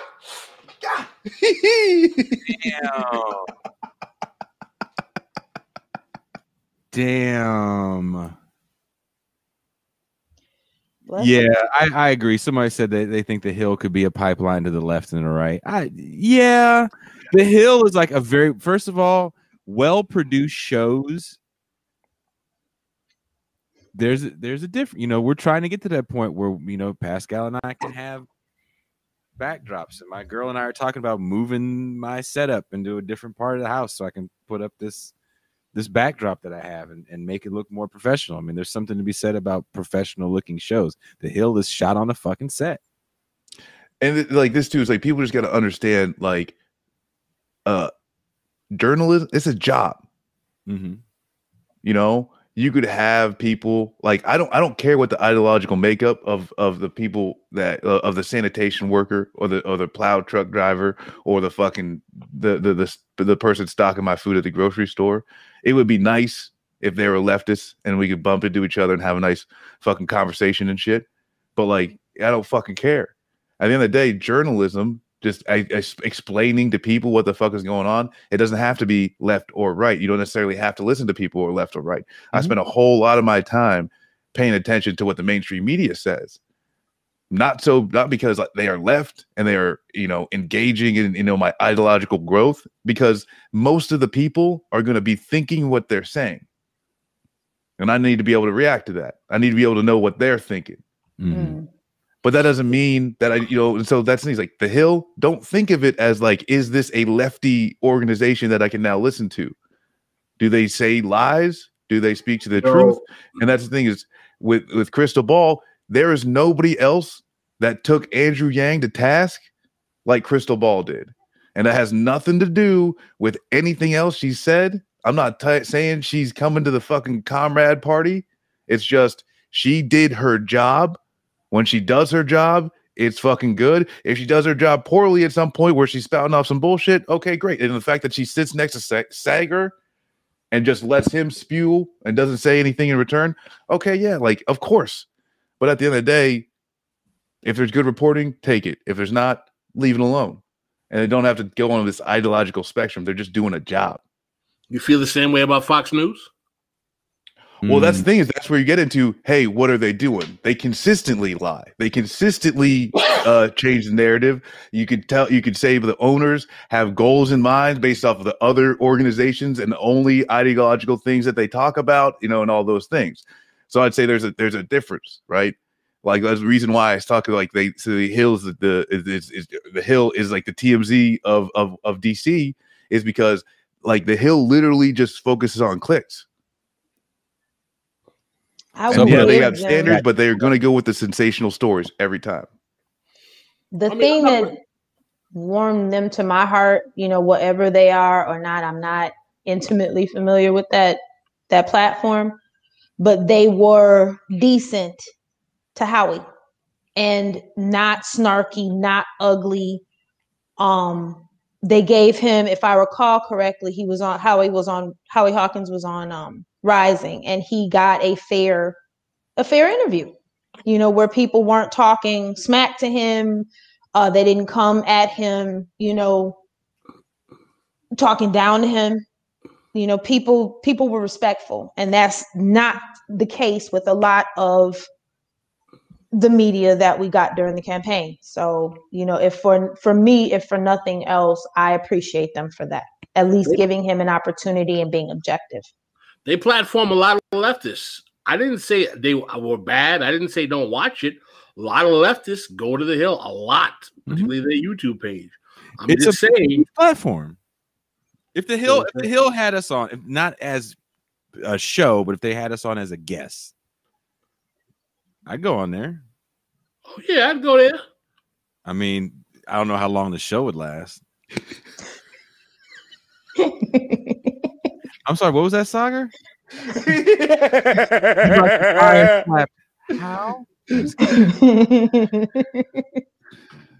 um, I don't There know. is a I show that we we've been talking about. I'm not going to mention it, but I'll mention it to you guys in the chat. But there's some good news about us possibly getting on something. So I'm excited about that.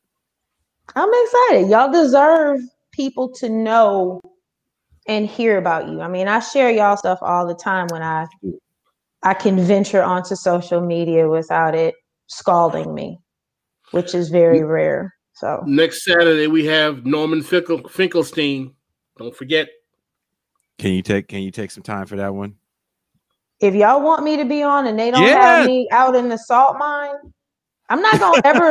y'all need to understand. I'm not gonna ever just invite myself on. I'm gonna tell y'all that now. No, So, no, no. I'm letting you know the invitation is open, and we would love you to be the Saturday Ooh, uh, sauciness.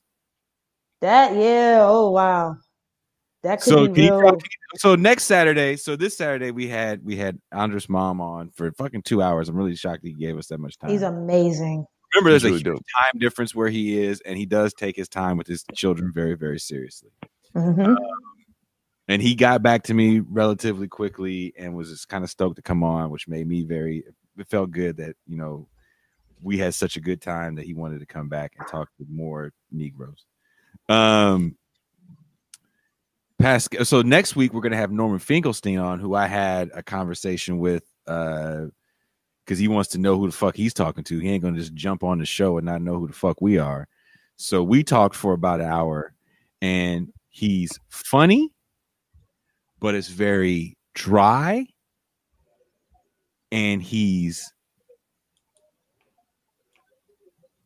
older Pascal. I would call you that. Is he a Capricorn? I don't know. Cause that I know how to. You know that that, that that's what it sound like. gotta find out. That's some Capricorn shit right there. So I'm excited for the show, and and uh, because he was getting raw with me in in our conversation, like breaking down shit that he did, didn't approve of, breaking down shit that was pissing him off. Definitely, I know what not to say during the show. You But- tell but- me.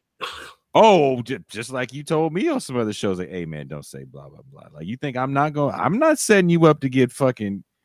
You yelled at one older Jewish man already. We can't have that be the thing. You yelling at older. Pascal? It's, it's like it turned it into uh into the barber shop on Coming to America. No, y'all didn't. I must that. I haven't got Yeah, that. Joe Lewis's ass. I will not uh, even comment on that. incident. Uh uh no no no pascal can you really uh talk about norman's book which i think is a is a fucking he he gets heat. Finkelstein gets mad heat and at this point in his life he gives no fucks about what you say. On a real deal level of i give no fucks. So pascal can you talk about what this book is about? Man, listen, we might get canceled for me just reading this. The Holocaust, the Holocaust industry, reflection on the exploitation of Jewish suffering by Norman G. Finkelstein. Uh, it's um, yeah, I'm just gonna leave it there, man. I'm not gonna go further with that, man. I'm just, man, we might have to talk about something else, man. Joanne says Finkelstein, Finkelstein is a dude that lost his whole career. He is. He really yeah, what's his name? Dershowitz sabotaged his whole kibosh, stopped him from getting tenure, Yep. jacked him up. Yeah. So so when he speaks, it comes from a real place of fuck these people. But listening to the title of that, and I'm just gonna say it. Mhm. And when you held it up to the camera, the first thing I thought about, and then when you said it, black people know a little bit of something, a little bit about this, don't we? The Mhm. exploitation of black Yeah. suffering and the fetishization of black suffering and black death. I think we're that moment now, personally. Black lives, Black lives matter. I mean, like I, I remember being a kid, and actually, I, I mean, I'm, I'm I'm scared to say this now. I hope this motherfucker don't come after me. But I remember being a kid and seeing Suge Knight wearing a diamond, a diamond blinged out uh handcuff. Like that was Shit. you know and i was just like like look at i was like they're like this costs this many money this much blah blah bling bling bling and it's just like I, like even though it was like i don't think this is that i don't think this is the right you know i don't think this is right but like that's exactly that you know just the i right like it like like how do you do that how do you do that Were they full size? That's all I need to know. I got a question. Were they? one girl. it, was, it was one they were just saying it was like broken off you know and, it's like- and like it was just like how do you do that Because there's a lot do- of symbolism. I could. I'm. I'm like. are you? You know? Are you trolling? What what passes for the criminal justice system? Like, ba- you know, fuck y'all bitches out of you know this symbol Yeah. of of. but of either way yeah bondage. that that You know exploitation you know of the of? pain right You know what I'm scared of, right? So not only do we have this really we were talking about this earlier with andreas We have this moment that I still think we're in a little bit from the summer. I don't think Hmm. that whole feeling is totally gone, right? Hell no, it ain't gone. because we have a we have back to back police shootings. And then there's there's some new footage because i think a trial is going on right now where a young man i can't remember what state it was in uh maybe i think it was in ohio marcus where a young man was suffocated by police and the doctor that's testifying for for the derek chauvin events testified in this kid's defense oh and suffocating. And, and and it's body camera footage. You can see it. And the fuck and the shit and the sounds. I, I hate. It happened on his on his in front of his house. His mom had to sit there and watch. Oh police- oh yeah yeah yeah yeah i think horrible, I, horrible, horrible, horrible thing that happened. And uh, they were making up the reason why they pulled the kid over. They said he had kidnapped somebody, but he was riding the car with his cousin. It was it was a whole just big mess, right? So we are in this interesting moment where people have had enough. But I feel like that frustration of real people that really are suffering, right? Like I said b- before, I get pulled over, it's all bad for me because of the situation I have with my car and and and all that other shit. Other cats, not so much. And when I got to see Trevor Noah give a tear-filled, you know, I'm tired, and I'm sure, and I'm sure, I'm sure he is tired of seeing it. Who isn't tired of seeing these fucking snuff films? But it gets turned into us having to watch this suffering through the lens of, of black celebrity, and then Hollywood co-ops it by having movies that are take revolutionary figures Hmm. and then they're turned into products. I guarantee there's a bunch of people that have Fred Hampton and Huey Newton shirts. I guarantee. I don't think and they're they bad. hate, and they'll tell you they hate socialists if you ask them that they're. Yeah, know, sure. Like I, I don't fuck with them. Marxist. She was trained in Marxism. She got a little, they got a gun. She trained Marxist, and that's that's like my fear of this this really potentially pivotal moment where there was a moment during the George Floyd uh, protests where you saw people in Gaza Yes. with with these posters like you know I am George Floyd. Like you you know that they're just like the moms for housing right? We're having this moment that we're kind of understanding collectively that the system is collapsing. We are in the middle of a massive collapse. But where is that coalescing other than hashtags and the destruction of dollar generals. Yeah. I'm not against hashtags, and in certain instances, I'm not against the destruction of dollar generals. But I feel like when we hear things like defund the police, well, what are you going to do? We're going to have healthcare workers. What does that look like? I'm asking that question seriously because I will. I, I, I've told this story before. My listener base has grown since I've told it. I'll tell it again for the people that don't know. I worked in an emergency shelter here in California. And these emergency shelters literally, first of all, to be homeless, you have to answer a lot of questions. I think it's like over 100 questions to be homeless. So we basically we took people with severe mental illness, chronic homelessness, and severe health problems. Diabetes, crippling drug addictions, and took all those people, threw them in a big ass hotel. Just so you guys know, hotels are pretty much set up for privacy. So a lot of ass whoopings happened, domestic violence happened. Uh, it's the hood in a nice hotel. It was a kind of a decent hotel. Anyway, there was a young lady who had severe uh, bipolar problems, and also it was a wet shelter, so you can get dope. First, first of the month comes around, and she would kind of go off. One day, she went off pretty bad. She's a small little black girl, uh, maybe weighed a hundred pounds, but she was having a bad day, and she was off some some some lot of meth Mm. and she had kicked somebody's dog. So I hear my name being screamed, Jason, this bitch done kicked my dog. You better get this bitch out of here before I fuck her up. I go running out. And she's just on one. I get her away from this woman. She's on one. She won't fucking stop trying to fight. She's trying to fight me. She's trying to fight whoever she see. She's telling me she got a knife. She gonna cut a bitch. I'm like, look, you can't be cutting bitches. You gotta calm the fuck down. I can't have this. She doesn't give a fuck.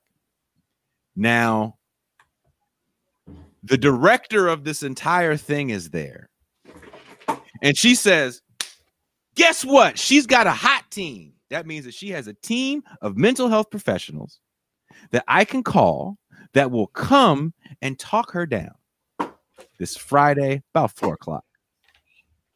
Call the number. Yeah, what's up? I got a woman here. She's trying to fuck everybody up. Can't have it. Can you guys send somebody? No. Whoa. It's four o'clock on a Friday, man. Mm-hmm. Said She had a weapon. I was like, yeah, call the police. Whoa. I said, what? I said, I don't want to call the police because it's a black chick that I got to tell them this got- got a knife. They go, look, man, we're not going to come down there if she's got a weapon.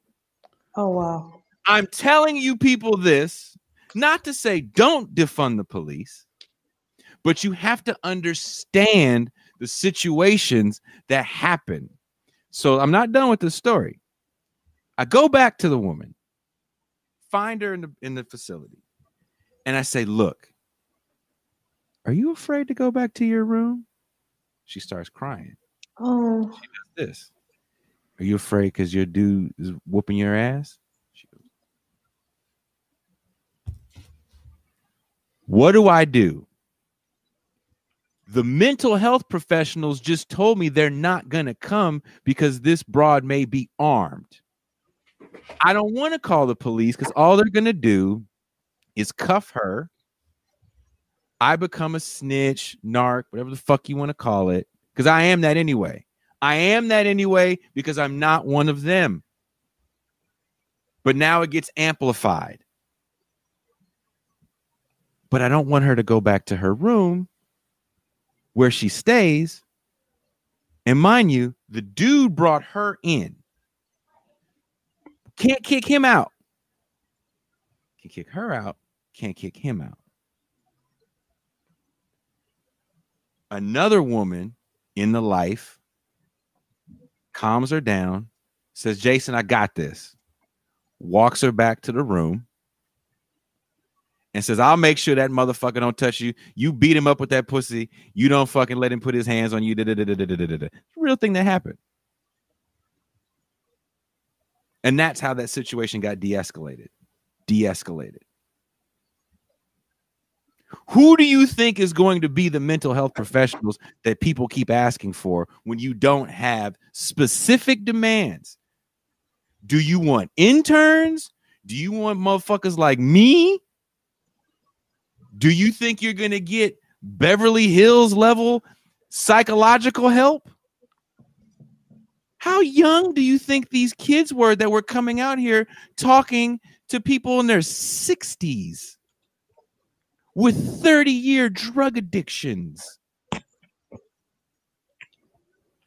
I'm not saying don't say defund. I'm not saying that. All I'm saying is motherfuckers have to understand that it's not going to go Right. total 180. Right. You have to understand what the problem truly looks like. At the end of the day, we're policing poverty. Right on. whether you do it with a cop, whether you do it with a mental health professional. And again, everyone I'm dealing with in this facility has severe mental illness, severe drug addiction.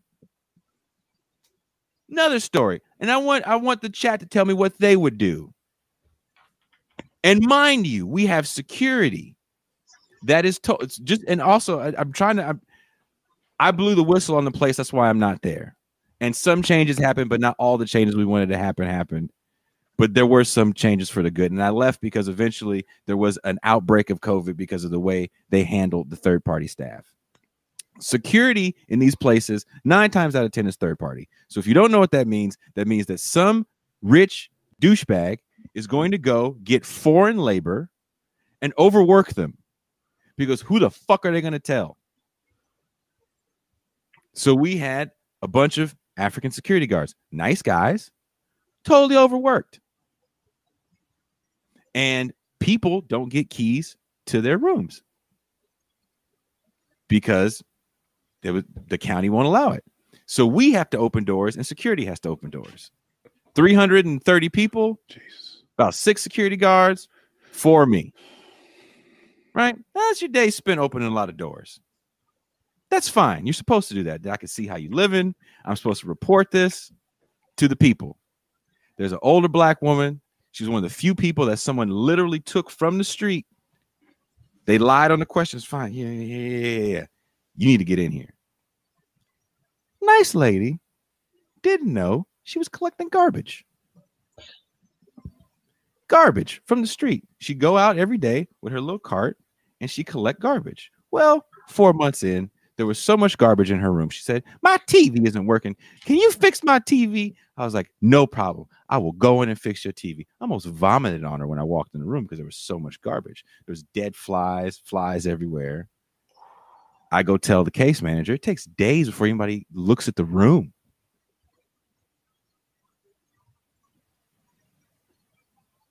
Man, you fucking with my chi, man. There's too much. I, I I say I say all this I say all this shit and I explain all this stuff to people because I don't think people understand the conditions in which we think these things are just easy problems or easy solutions and then we walk away. Yeah. Well, and this is where like, you know, was if you know, when we we talked about like restorative justice, like really it's like all I wanted, like really what I wanted to just bring to the forefront is like this is not an easy answer, right? You know, and like I talked, you know, talked about my experiences with dealing with with with veterans, Yeah. you know, and mm. some of it is i- i- is is is incarcerated vets. Some of it is vets dealing with homelessness and and and and and all types of substance issues. But like that's like that was my step, you know. That was like because I come out of the military and like, oh sweet, I'll get some cool shit. Yeah, you know, GI Bill, government's gonna hook me up, some money in my pocket. But I started noticing, I was like, well, why doesn't that veteran have it? Hmm. Why doesn't that have veteran have it? Oh wait, he said because he got kicked out because he was he was smoking weed because he couldn't. You you can't tell nobody you got fucking head problems. You Mm-mm. can't tell you can't say that shit in the military. Right. and we had, a, just we had a bunch, obvious. we had a bunch have- of those. Yeah, you got people talking about how the, oh yeah, like everyone around me, you know, and this is teams, especially leadership. You got grown ass men talking about that how they s- how oh just a few years ago they watched their one of their best friends explode in front of them, and they've done two deployments since then. This is not this is not fucking this is not healthy people. You know what I'm saying? You just can't be healthy off that. watch your shows. And then, but so once you start saying like, well, why doesn't, why not, why not, why doesn't this veteran have it? Why didn't this veteran be able to access the GI Bill? And it's like once you boil it down, oh, it's the poverty.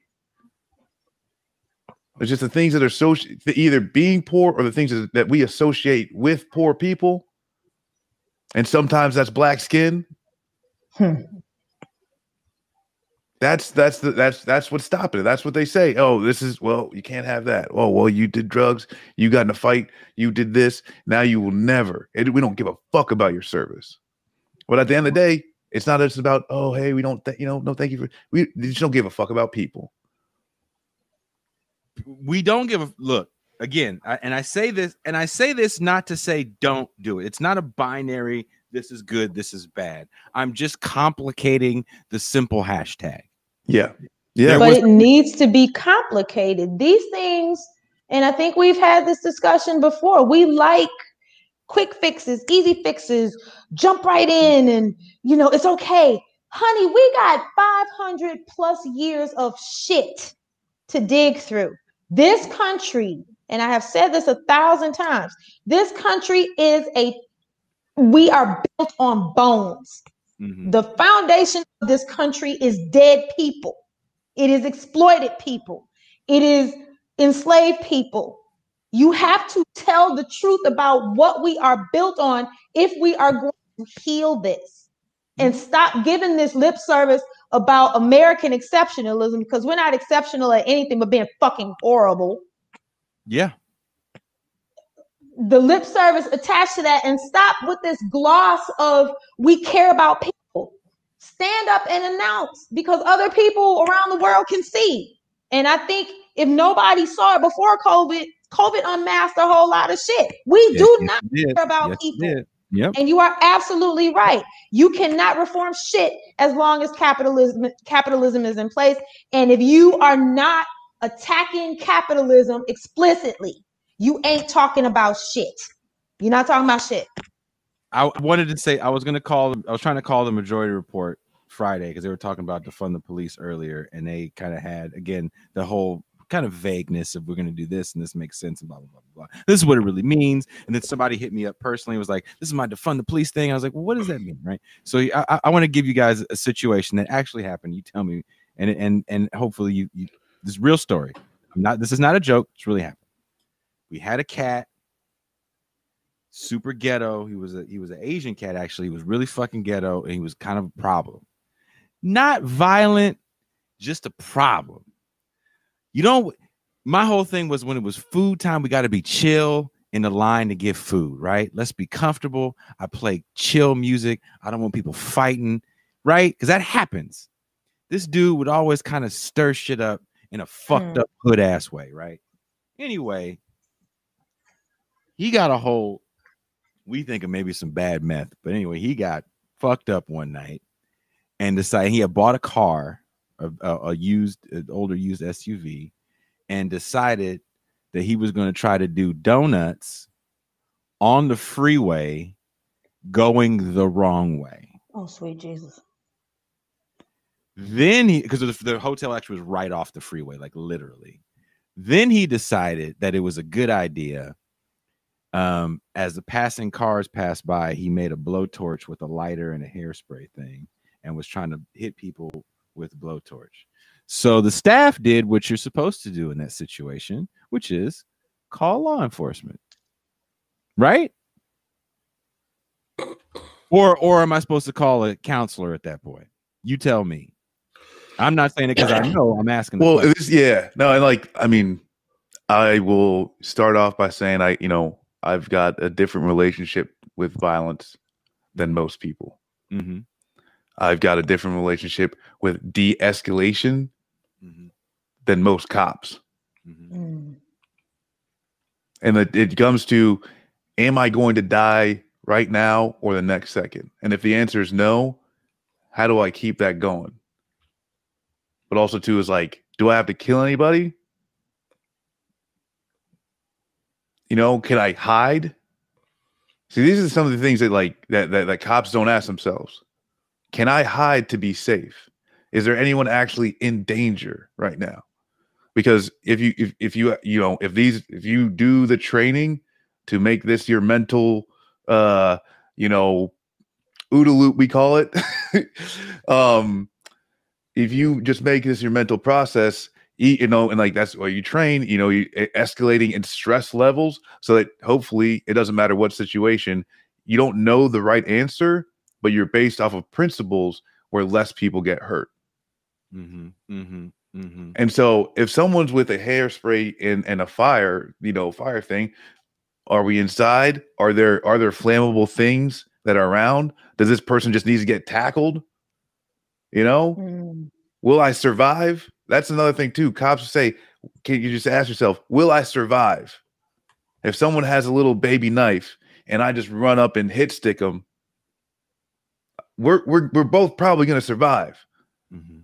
Even if he gets lucky, oh, the knife's and the. There's 30 other cops. Hey, man, come get me. Hope you know, but like at the end of the day, cops look at every little thing, and the only thing is, hey, if I think that I might me maybe get injured, now I get to draw down. And you know, so the I'll I'll finish the story, but before I finish, I'll add this. We had the Super Bowl in San Francisco in 2014. My favorite team in the whole wide world, which you don't see here at this place, is a, is the Denver Broncos. John Elway usually sits over my bed to protect me from evil demons at night. I love the Denver Broncos, probably to a fault. I actually did some work for for a company during the Super Bowl, Super Bowl City. If you've ever had a Super Bowl in your city, you know they they corner off a big part of the downtown area. So in downtown San Francisco, it is littered with homeless people. So they were doing sweeps of the encampment, and a cop got stabbed in the neck and died. Just like Marcus said, it was the it was the freak shit that could actually happen. Cops did not go on a killing spree. Uh, there was a lot of armed personnel around, and when they were discussing the situation, they kind of looked at it like this. This is exactly what they told me. They're like, look, man, the guy was crazy. And all he knew was somebody was like wrestling him to get up. And he panicked, like any person that lives on the street would probably do in that situation. So we're not really scared of that.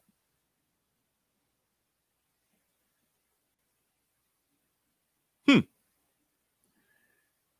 That was one cop. It's not all of them. But to finish my story, police did come, did not draw guns on the gentleman. He tried to hide in the trunk of his car, which is one of those trunks that open like up like this, an SUV, the old school trunks. And you know how sometimes you have that little divider where you can put your groceries on top and stuff on the bottom? He tried to hide under that. They, of course, saw him. And as he was getting handcuffed, which he, you know, again, they didn't draw guns and handcuffing him, they said, uh, what happened, sir? He goes, I'm in love. Like in love with who? He said, the cocoa. I'm not joking. I'm not joking. That actually happened. Well, That hell. reminds me of Gucci Mane in court when they ask like if he's guilty. He's like, "Bitch, I might be."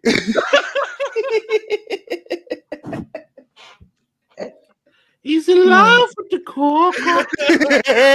I laughed for a week when they told He's in love with the coco. they literally said the cocoa. well, shit. oh man, hey, Rick James, They asked him. he said it. You know, in, in Haitian Creole, coco means female sexual parts. So there are a lot of who are literally in love with the coco. I it's, Oh. we can laugh. What's funny is we can laugh about it now, but it's kind of frightening when that shit's going on, right? Because you got to do, you know, he's he he was kind of an ass, but he wasn't mean. But that's yeah, but that's where like honestly, I was happy to you know have that conversation with you, Jason, uh, just about the people that we've met along the way who society is cast ca- literally cast aside. You know, doing a book club in prison is Mm. I'm I'm I'm there with people who society said you're no longer worthy to be with us. Mhm. You know, and some of the things that these cats did very very violent dangerous shit. But after a few months when we're hugging each other and like that's the thing is like i don't know if i'm gonna see some of these cats again. I'm not related to them i can't ask questions. Mhm. and when they shut down for covid like who knows No, it, And- it- oh, go ahead. What do you? Yeah, but uh, that's that. I mean, that that's just the problem. Is like it's it's hard to love. It's hard to love somebody that killed their fucking spouse and their kids. It's real fucking hard to love somebody that did that shit.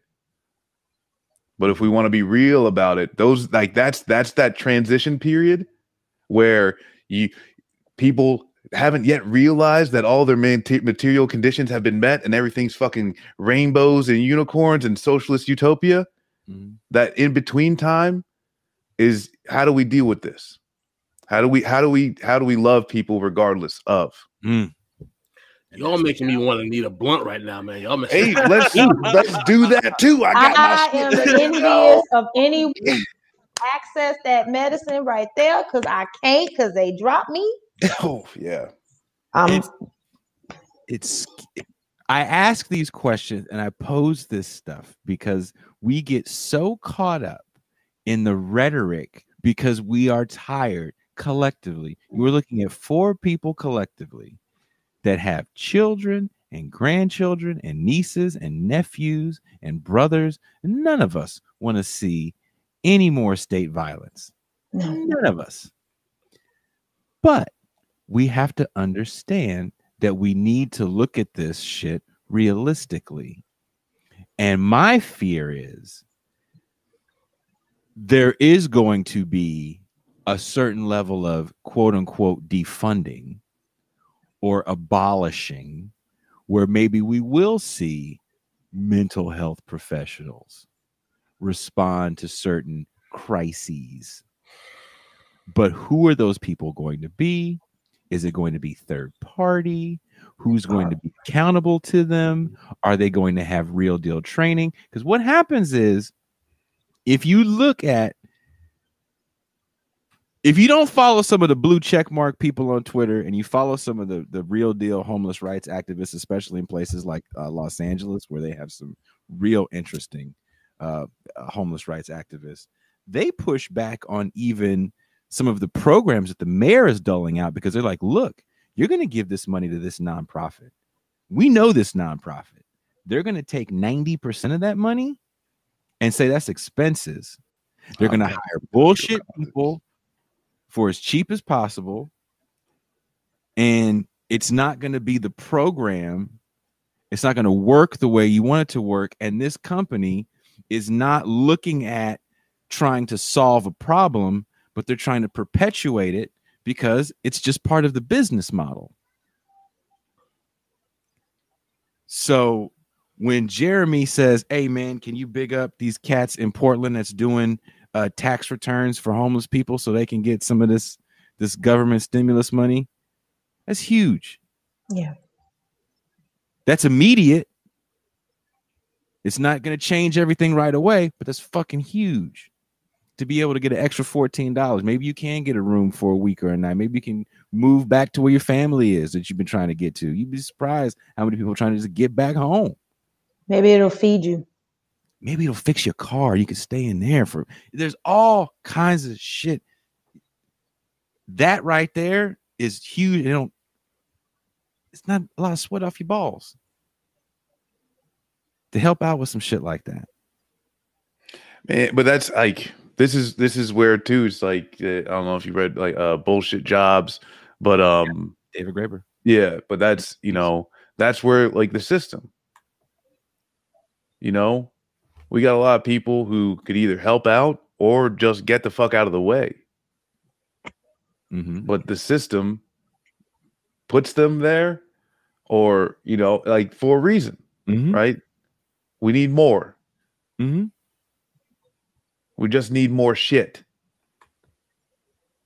And I think And- that one of the things we've been discussing, mutual aid is necessary Mhm. and it is a really important thing. And it's something I absolutely believe in. And also, we, in doing mutual aid, don't let the government off the hook. Don't Bingo. let the Say it system again. off the hook Say it, for the people in the back. don't let them off the fucking hook because at the end of the day mutual aid is what people have always done and it is a necessary thing and it's a good thing but we do not need to absolve this government for its neglect of our people. They owe us. They owe us. You exist to take care of the populace. That is your whole purpose and you are not doing it.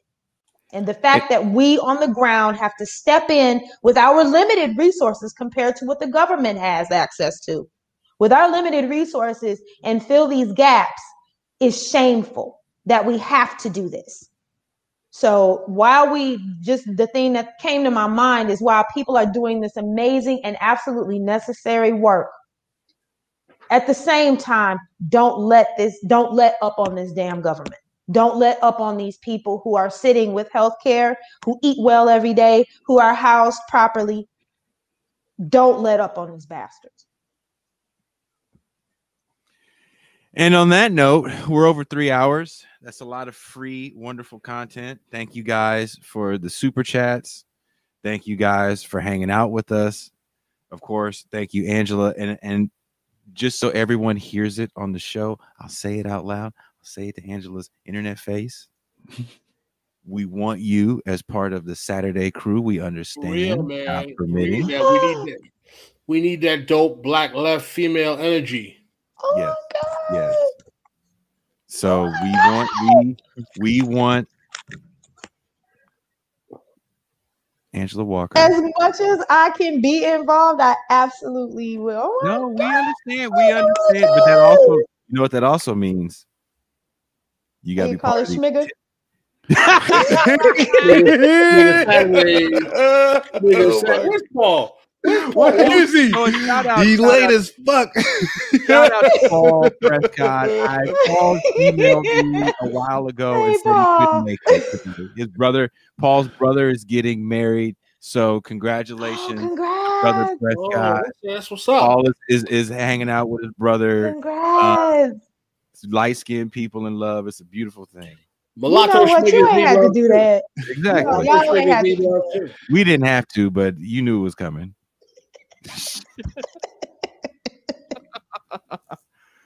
yes, someone said y'all need to have Miss Walker. It, it look, she's a busy, she's a very busy person.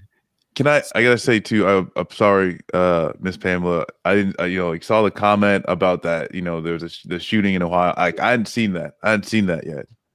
So I just read about it. My mom sent me a thing about it. I didn't, I Yeah. didn't, you know, get too deep into it, but yeah, apparently, uh, a guy was getting, uh, uh, what do you call it, patted down. This, this is also, uh, miming for patted down. I don't know if a cop's ever, if if a cop pats you down like this, you've been assaulted. Uh, uh, uh, the- the- all jokes aside, a cop patted a gentleman down, and uh, apparently they found a gun in his waistband and unloaded on him in, a, in an emergency room. They and that was and that's like that's that's real close. Yeah, it's close to where I grew up, and like actually like uh Westerville. Like me and my brother, we, we lived there for a little bit.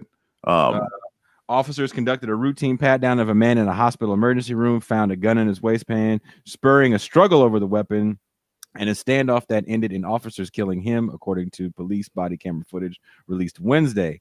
Officers had been searching Miles Jackson, a black man, at the hospital Monday in preparation for a custody exchange over warrants he had out for his arrest. Jackson began to struggle with the two officers after one of them felt the gun.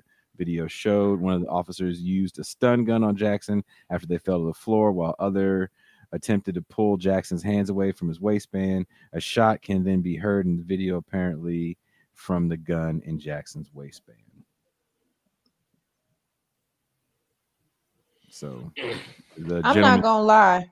The stuff that's happened, my auntie was the one that told me about something that the most recent killing in Minneapolis. I haven't engaged with any of it because I can't. I can't. yeah, I'm little over here, you know, I've discovered CoQ10 and I'm like, look, I am trying to even myself out. Yeah. I'm not fucking with it because I can't. I can't. I think it's a very. I actually, I personally, I try to avoid it because I believe it's a social control technique. It's program programming you to accept second class citizenship. Hmm. Are you broken, Pascal? No, I don't watch the stuff. I, I- I I, try not to, man, because it just fucks. It makes me mad. And what I hate more, I mean, I don't hate that more than the violence, but what pisses me off is when the shit happens and then a bunch of like rich Negroes come out and, and they start talking about that could have been me. It's like, mm, No, it couldn't have been you, motherfucker. yeah, yeah, yeah, right, right, right. it ain't finna be you. I, you know, like, is you that like that's where, um, and actually, you know, like I talk about, the whole process controls black people into the illusion that they're all in this place. It's containment, the politics of containment. Oh, black folk are going through everything. Are all black people going through this? No, this is poor working class black folk. It's about containing racial emotion to be triggered at the drop of a Facebook video or TV TV show, TV showing, news showing. Mhm. It's containment. Don't let yourself be emotionally contained by news. you just told me I can't live my life, Pascal. No, that's real though. That's real. And because like that thing, man, is like I watched I watch a video and it's like I'm shut down for hours. See? Are you an empath, Marcus? When I, have been told I am. I don't know. I'm not officially. I don't know what that means. Listen-. You know, I don't. in terms of raw numbers, not proportion, more whites are killed by cops. Why am I seeing more whites getting killed by cops if they can do it all the time? They wear pro- they, they they wear cameras when they kill these white kids. Yeah. Yeah. But you don't see that media. We saw one Latino kid get killed. People act like that's an anomaly. It happens all the time. all the time. But Well, for the that's- I mean, there's bro, just a video- yeah. yeah, go ahead. Go ahead. There's a video that's just came out of some 74 year old white lady that got hemmed up, got roughed up by the cops, and like, and that's the thing too is like, yeah, yeah, good, You know, because like at the end of the day, 16 year old kid getting shot with a in like who knows if he actually had the airsoft gun or not. I know there's a report that cops in Baltimore carry airsoft guns to drop after Yep. they kill people. Yep. You know, so like that's where it too is like people gotta understand. Yeah, instead of Black Lives Matter, should be hashtag none of y'all safe. Mm. Hmm. Mm. Hmm. I like that a lot more. because it, it's only a matter of time. You know, it's only a matter of fucking time. None of y'all are safe. They kill a 16 year 16 year old white boy braces, Yep. nerdy as fuck looking, Yup. Dead. dead. Dead. Hemming up a white lady walking from a Walmart, 75 year old white lady. None of y'all safe. None of y'all safe. And even that slogan, Black Lives Matter, hell no, motherfucker. Like when people, oh, white lives matter, like the fuck they do. Body count said Ask a, No ask a blue matter. life. Ask a No blue life if you matter. Thank you. No Ice-T. lives matter. Thank you. No lives. Body matter. body count told us no lives matter. None. you ain't got money under this system We will throw. capitalist, yes. cis, they'll- hetero, patriarchal bullshit, you don't matter.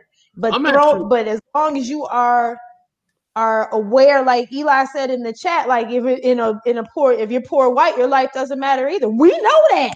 The people in this room, we are aware of that because we understand class conflict. But it's a whole lot of damn people that don't. And they I'm don't more indi- understand.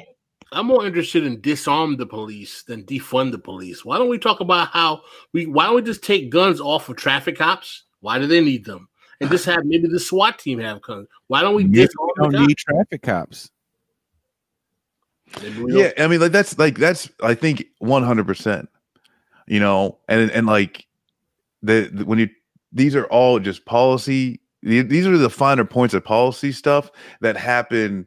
You know, regardless of system, because that's the thing. People will talk about like, well, we need to you know abolish the police, and then we set up an apparatus of communal safety. and then they just start describing of what we want the police to do right? So it's not a you know like and like the people could you could bring up oh hey well this was designed to be you know slave catchers the constitution was was written to be slave makers. We got to deal with some of the shit that we got in front of us. Shit. we got to use some of the shit we have in front of us. And like absolutely and like whatever you got to do because that's what i think you know 100% you're not allowed to make a traffic stop if you got a gun on your hip Yep. Well, also too, like when we think about uh, someone asked this question before that was more of an abolitionist, and I, and I can't remember where where I saw this interview, but this woman was like, "Do you not kill people because of the fear of going to prison, or do you not kill people because inside you you just don't want to?" Ooh. Like prison doesn't hasn't stopped a a, pol- a cop from giving somebody an ass whooping or a bullet. Prison hasn't stopped niggas from shooting each other and other people prison hasn't stopped the crime machine from moving at all. So traffic cops are they really making the world a better place for school zones? Or are they making the world a better place for certain bottom lines of certain municipalities? Hmm. You know, And- Angela, you're in the South. You know better than I do. There's certain cities you just can't speed in because you know if you speed in that city, you will get pulled over and a ticket on the spot that you have to pay on the spot. Be South Carolina. Oh, but that's yeah, and this is some of the shit though that's like it gets into the boring ass minutia. Because why do I gotta pay registration of my fucking vehicle? Oh, because the DMV. That the DMV has to, you know, some somehow the mm-hmm. DMV's got to be paid for. That mm-hmm. teller on the other side that's making sure I got my license and this, that, whatever. That salary has to come from something. The building, the water that's running to it, the bathrooms and shit, that comes out of oh, we got to have the registration and stuff like that. But why do I need a car? You know, uh, first of all, that's a very You good know? question. What is the functional purpose of having to register your car?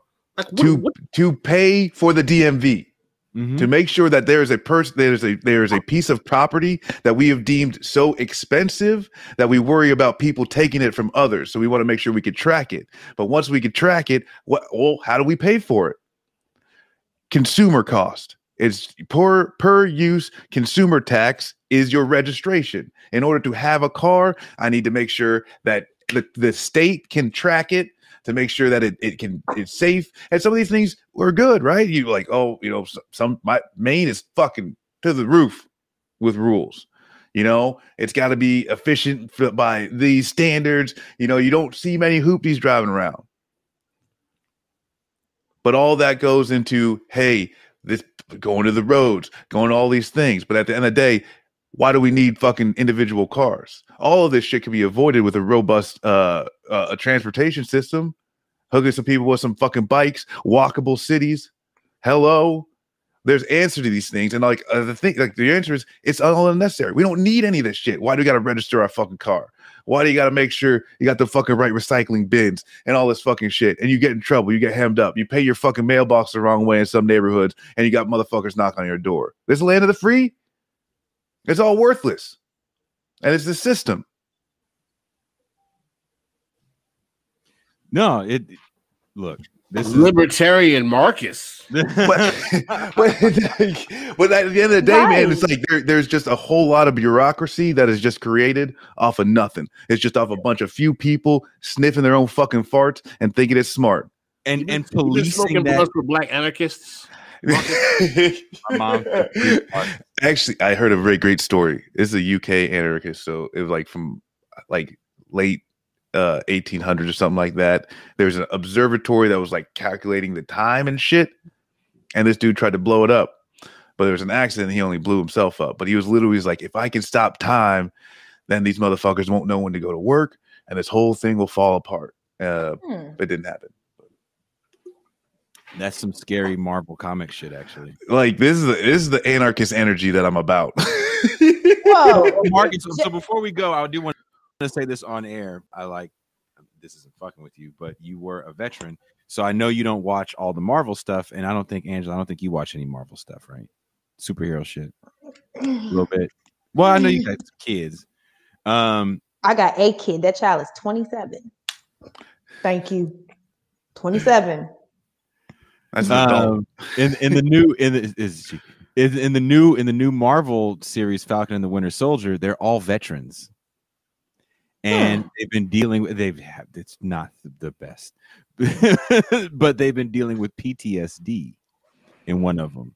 And so if you're not familiar with the Marvel universe, there's a man called US agent that took over for Captain America when Captain America was like, I don't like fucking with the state because you guys are on some stupid shit and I don't want to be part of it. So the state creates this guy they call U.S. agent. So in the show, this guy's supposed to be the new Captain America, and he is in the comics as well. And U.S. agent definitely doesn't have the the the moral center that the Steve Rogers character has. So anyway, he kills a person with his shield, literally decapitating someone. Of course, they don't show it. You just see a bloody shield, and all these people have camera phones. And so the government officials take him aside, and they're like, "Look, you were a hero in Afghanistan and Iraq." That's why we let you be Captain America, but you killed people, and it doesn't look good for us from a foreign policy perspective. So we're not going to court martial you because of your exemplary history in Afghanistan and Iraq, but you're not going to, what you were talking about before, they go, you're getting a less than dishonorable discharge, and you're not going to have any of your benefits or your pension. And the dude breaks down and he goes, I did what you told me to do. Hmm. I am what you made me. He literally says in his in his monologue back, he goes, I am what you made me. And now you have a problem with this? Fuck out of here. So I thought that was interesting. I definitely thought of you as I was watching it. And I was Yeah. If you were watching the show. Actually, I you know I talked with this uh is uh um, Isaiah James. He's running for uh Congress in New York.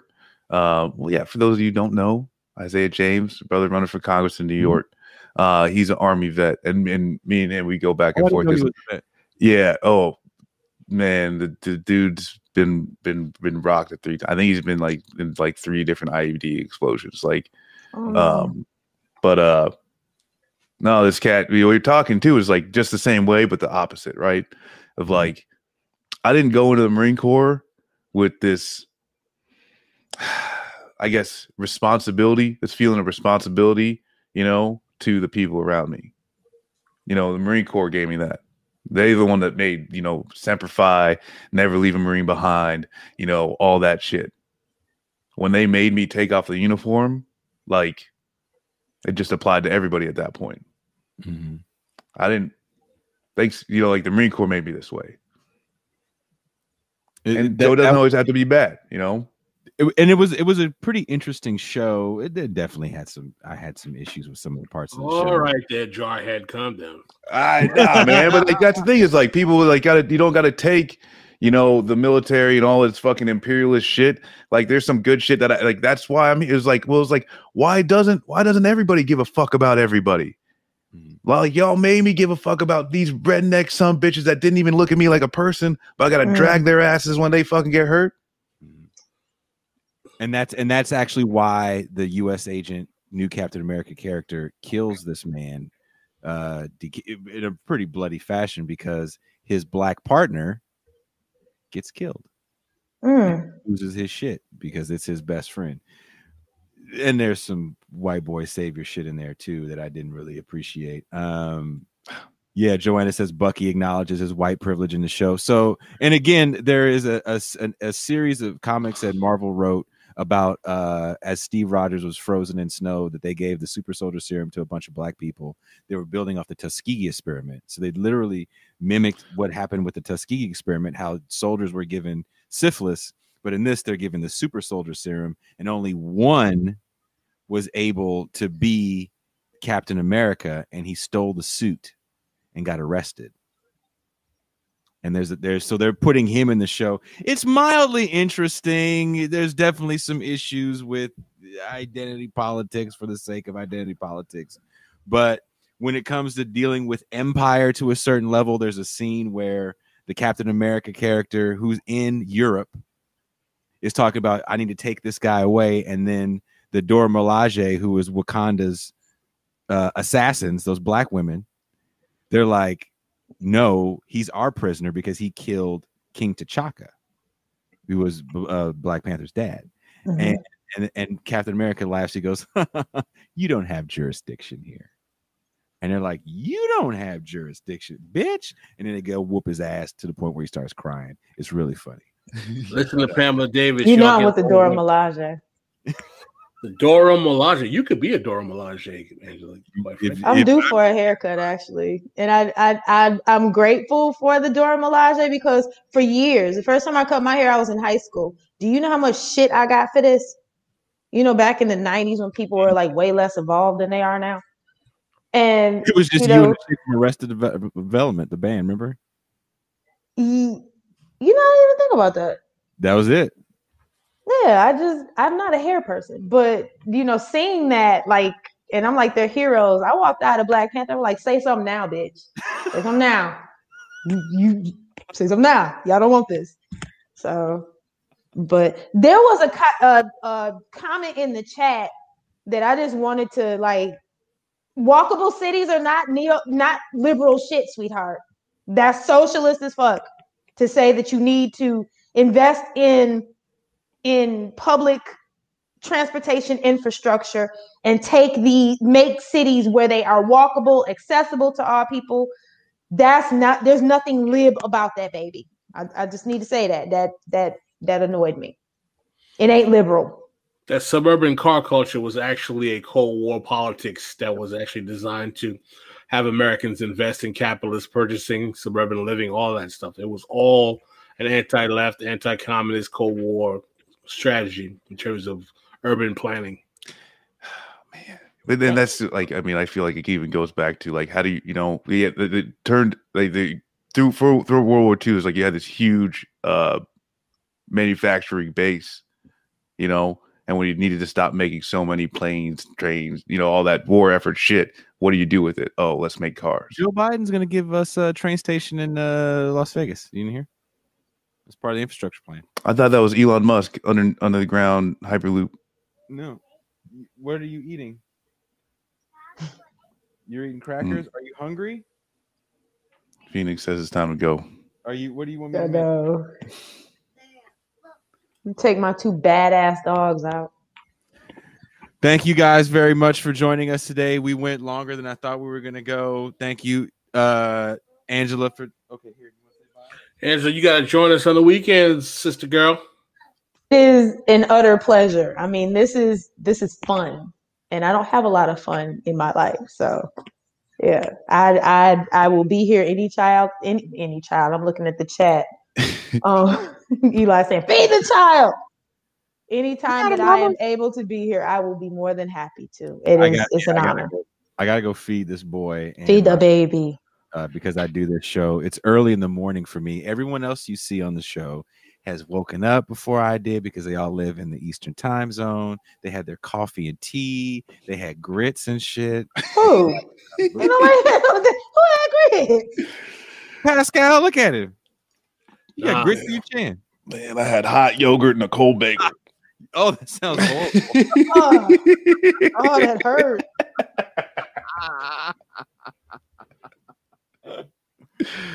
oh shit! Ah, There you go. The I'm a jackass, already. but I really appreciate that. All right. Well, hot. Somebody questions your. Hot, that's uh, that's Marcus's nickname for He It's a did joke, what? y'all. his junk. He calls it the hot yogurt machine. Oh Jesus, come on, man.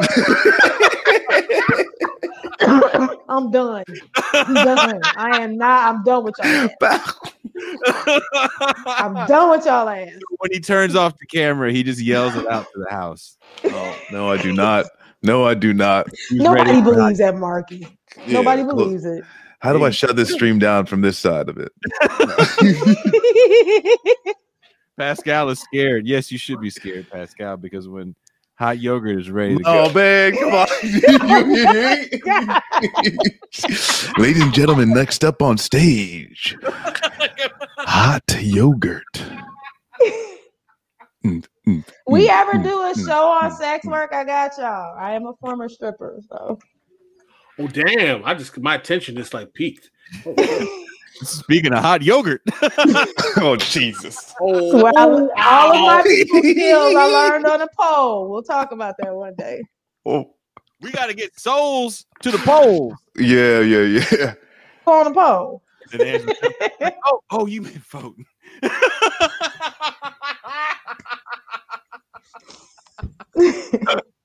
oh, my bad.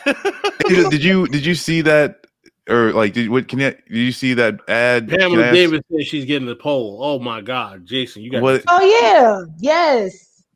I don't know what she's gonna do with it other than beat me with it. Did you see the get your booty to the polls and and can you say what you thought about oh, that, oh, yeah, that you- ad? you- yeah, the strip, the the voting, the voting commercial. Yeah, yeah. I haven't seen. I don't own a television, so It I, came out. it's It a was lot on of the miss. internet commercial. It was terrible. It was It was ridiculously hilarious. I thought it was hilarious. Was it like tacky? Yes. yes. Did it work? I mean, I don't know the answer, but is that is that what Homegirl was doing? Stacey Abrams? Yeah, she was no. taking, taking Negroes to the strip club. I know. That's why them laws changed in Georgia. Hey, the shit could be Can't effective. Trust Negroes can't have pussy incentives. Hey, I, I- you'd be surprised. that's the thing. That's what I'm saying. You would be surprised. I'm, I'm trying to tell you, it's not is is not what people think it is. There's a lot of a lot of nuances in the strip club, a whole lot of them. Feeny. Okay. They do business in the strip club in South Florida. They do business in them everywhere. Look, Pascal, quit you over here spilling all the kinds of tea. We can't talk about this. They're gonna shut us down for other shit. I'll be mad if I get shut down because we was talking about illegal sex activities. We over here talking about overthrowing a man. Why'd you get No, you can get like a steak dinner at there was one in the uh strip club next to the and I don't know if it's still there, but when I drove Greyhound, the main terminal where we took our buses, there's a strip club next to it. You get a steak dinner, the whole nine. Like it's a West it's, Virginia it's a club. called Sugars? Yeah, you get a steak and a potato for uh seven fifty. Yeah, and I mean you do people do business in there. I mean it's it's where you go. There's no stigma to San that. Francisco, we have that here. Uh, there was a place called the Gold Club where they had it's the only buffet in San Francisco, actually. That's what's up. So, I But mean, yeah, that's a whole Yeah, he meant nother business. I thought he meant business. Like you can get business. Like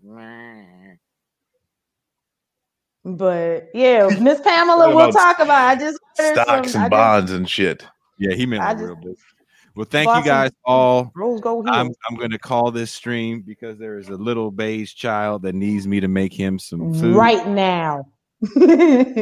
Hey, Phoenix. Phoenix, you want to say goodbye to everybody? Bye. he did. Peace. All right, and Peace. we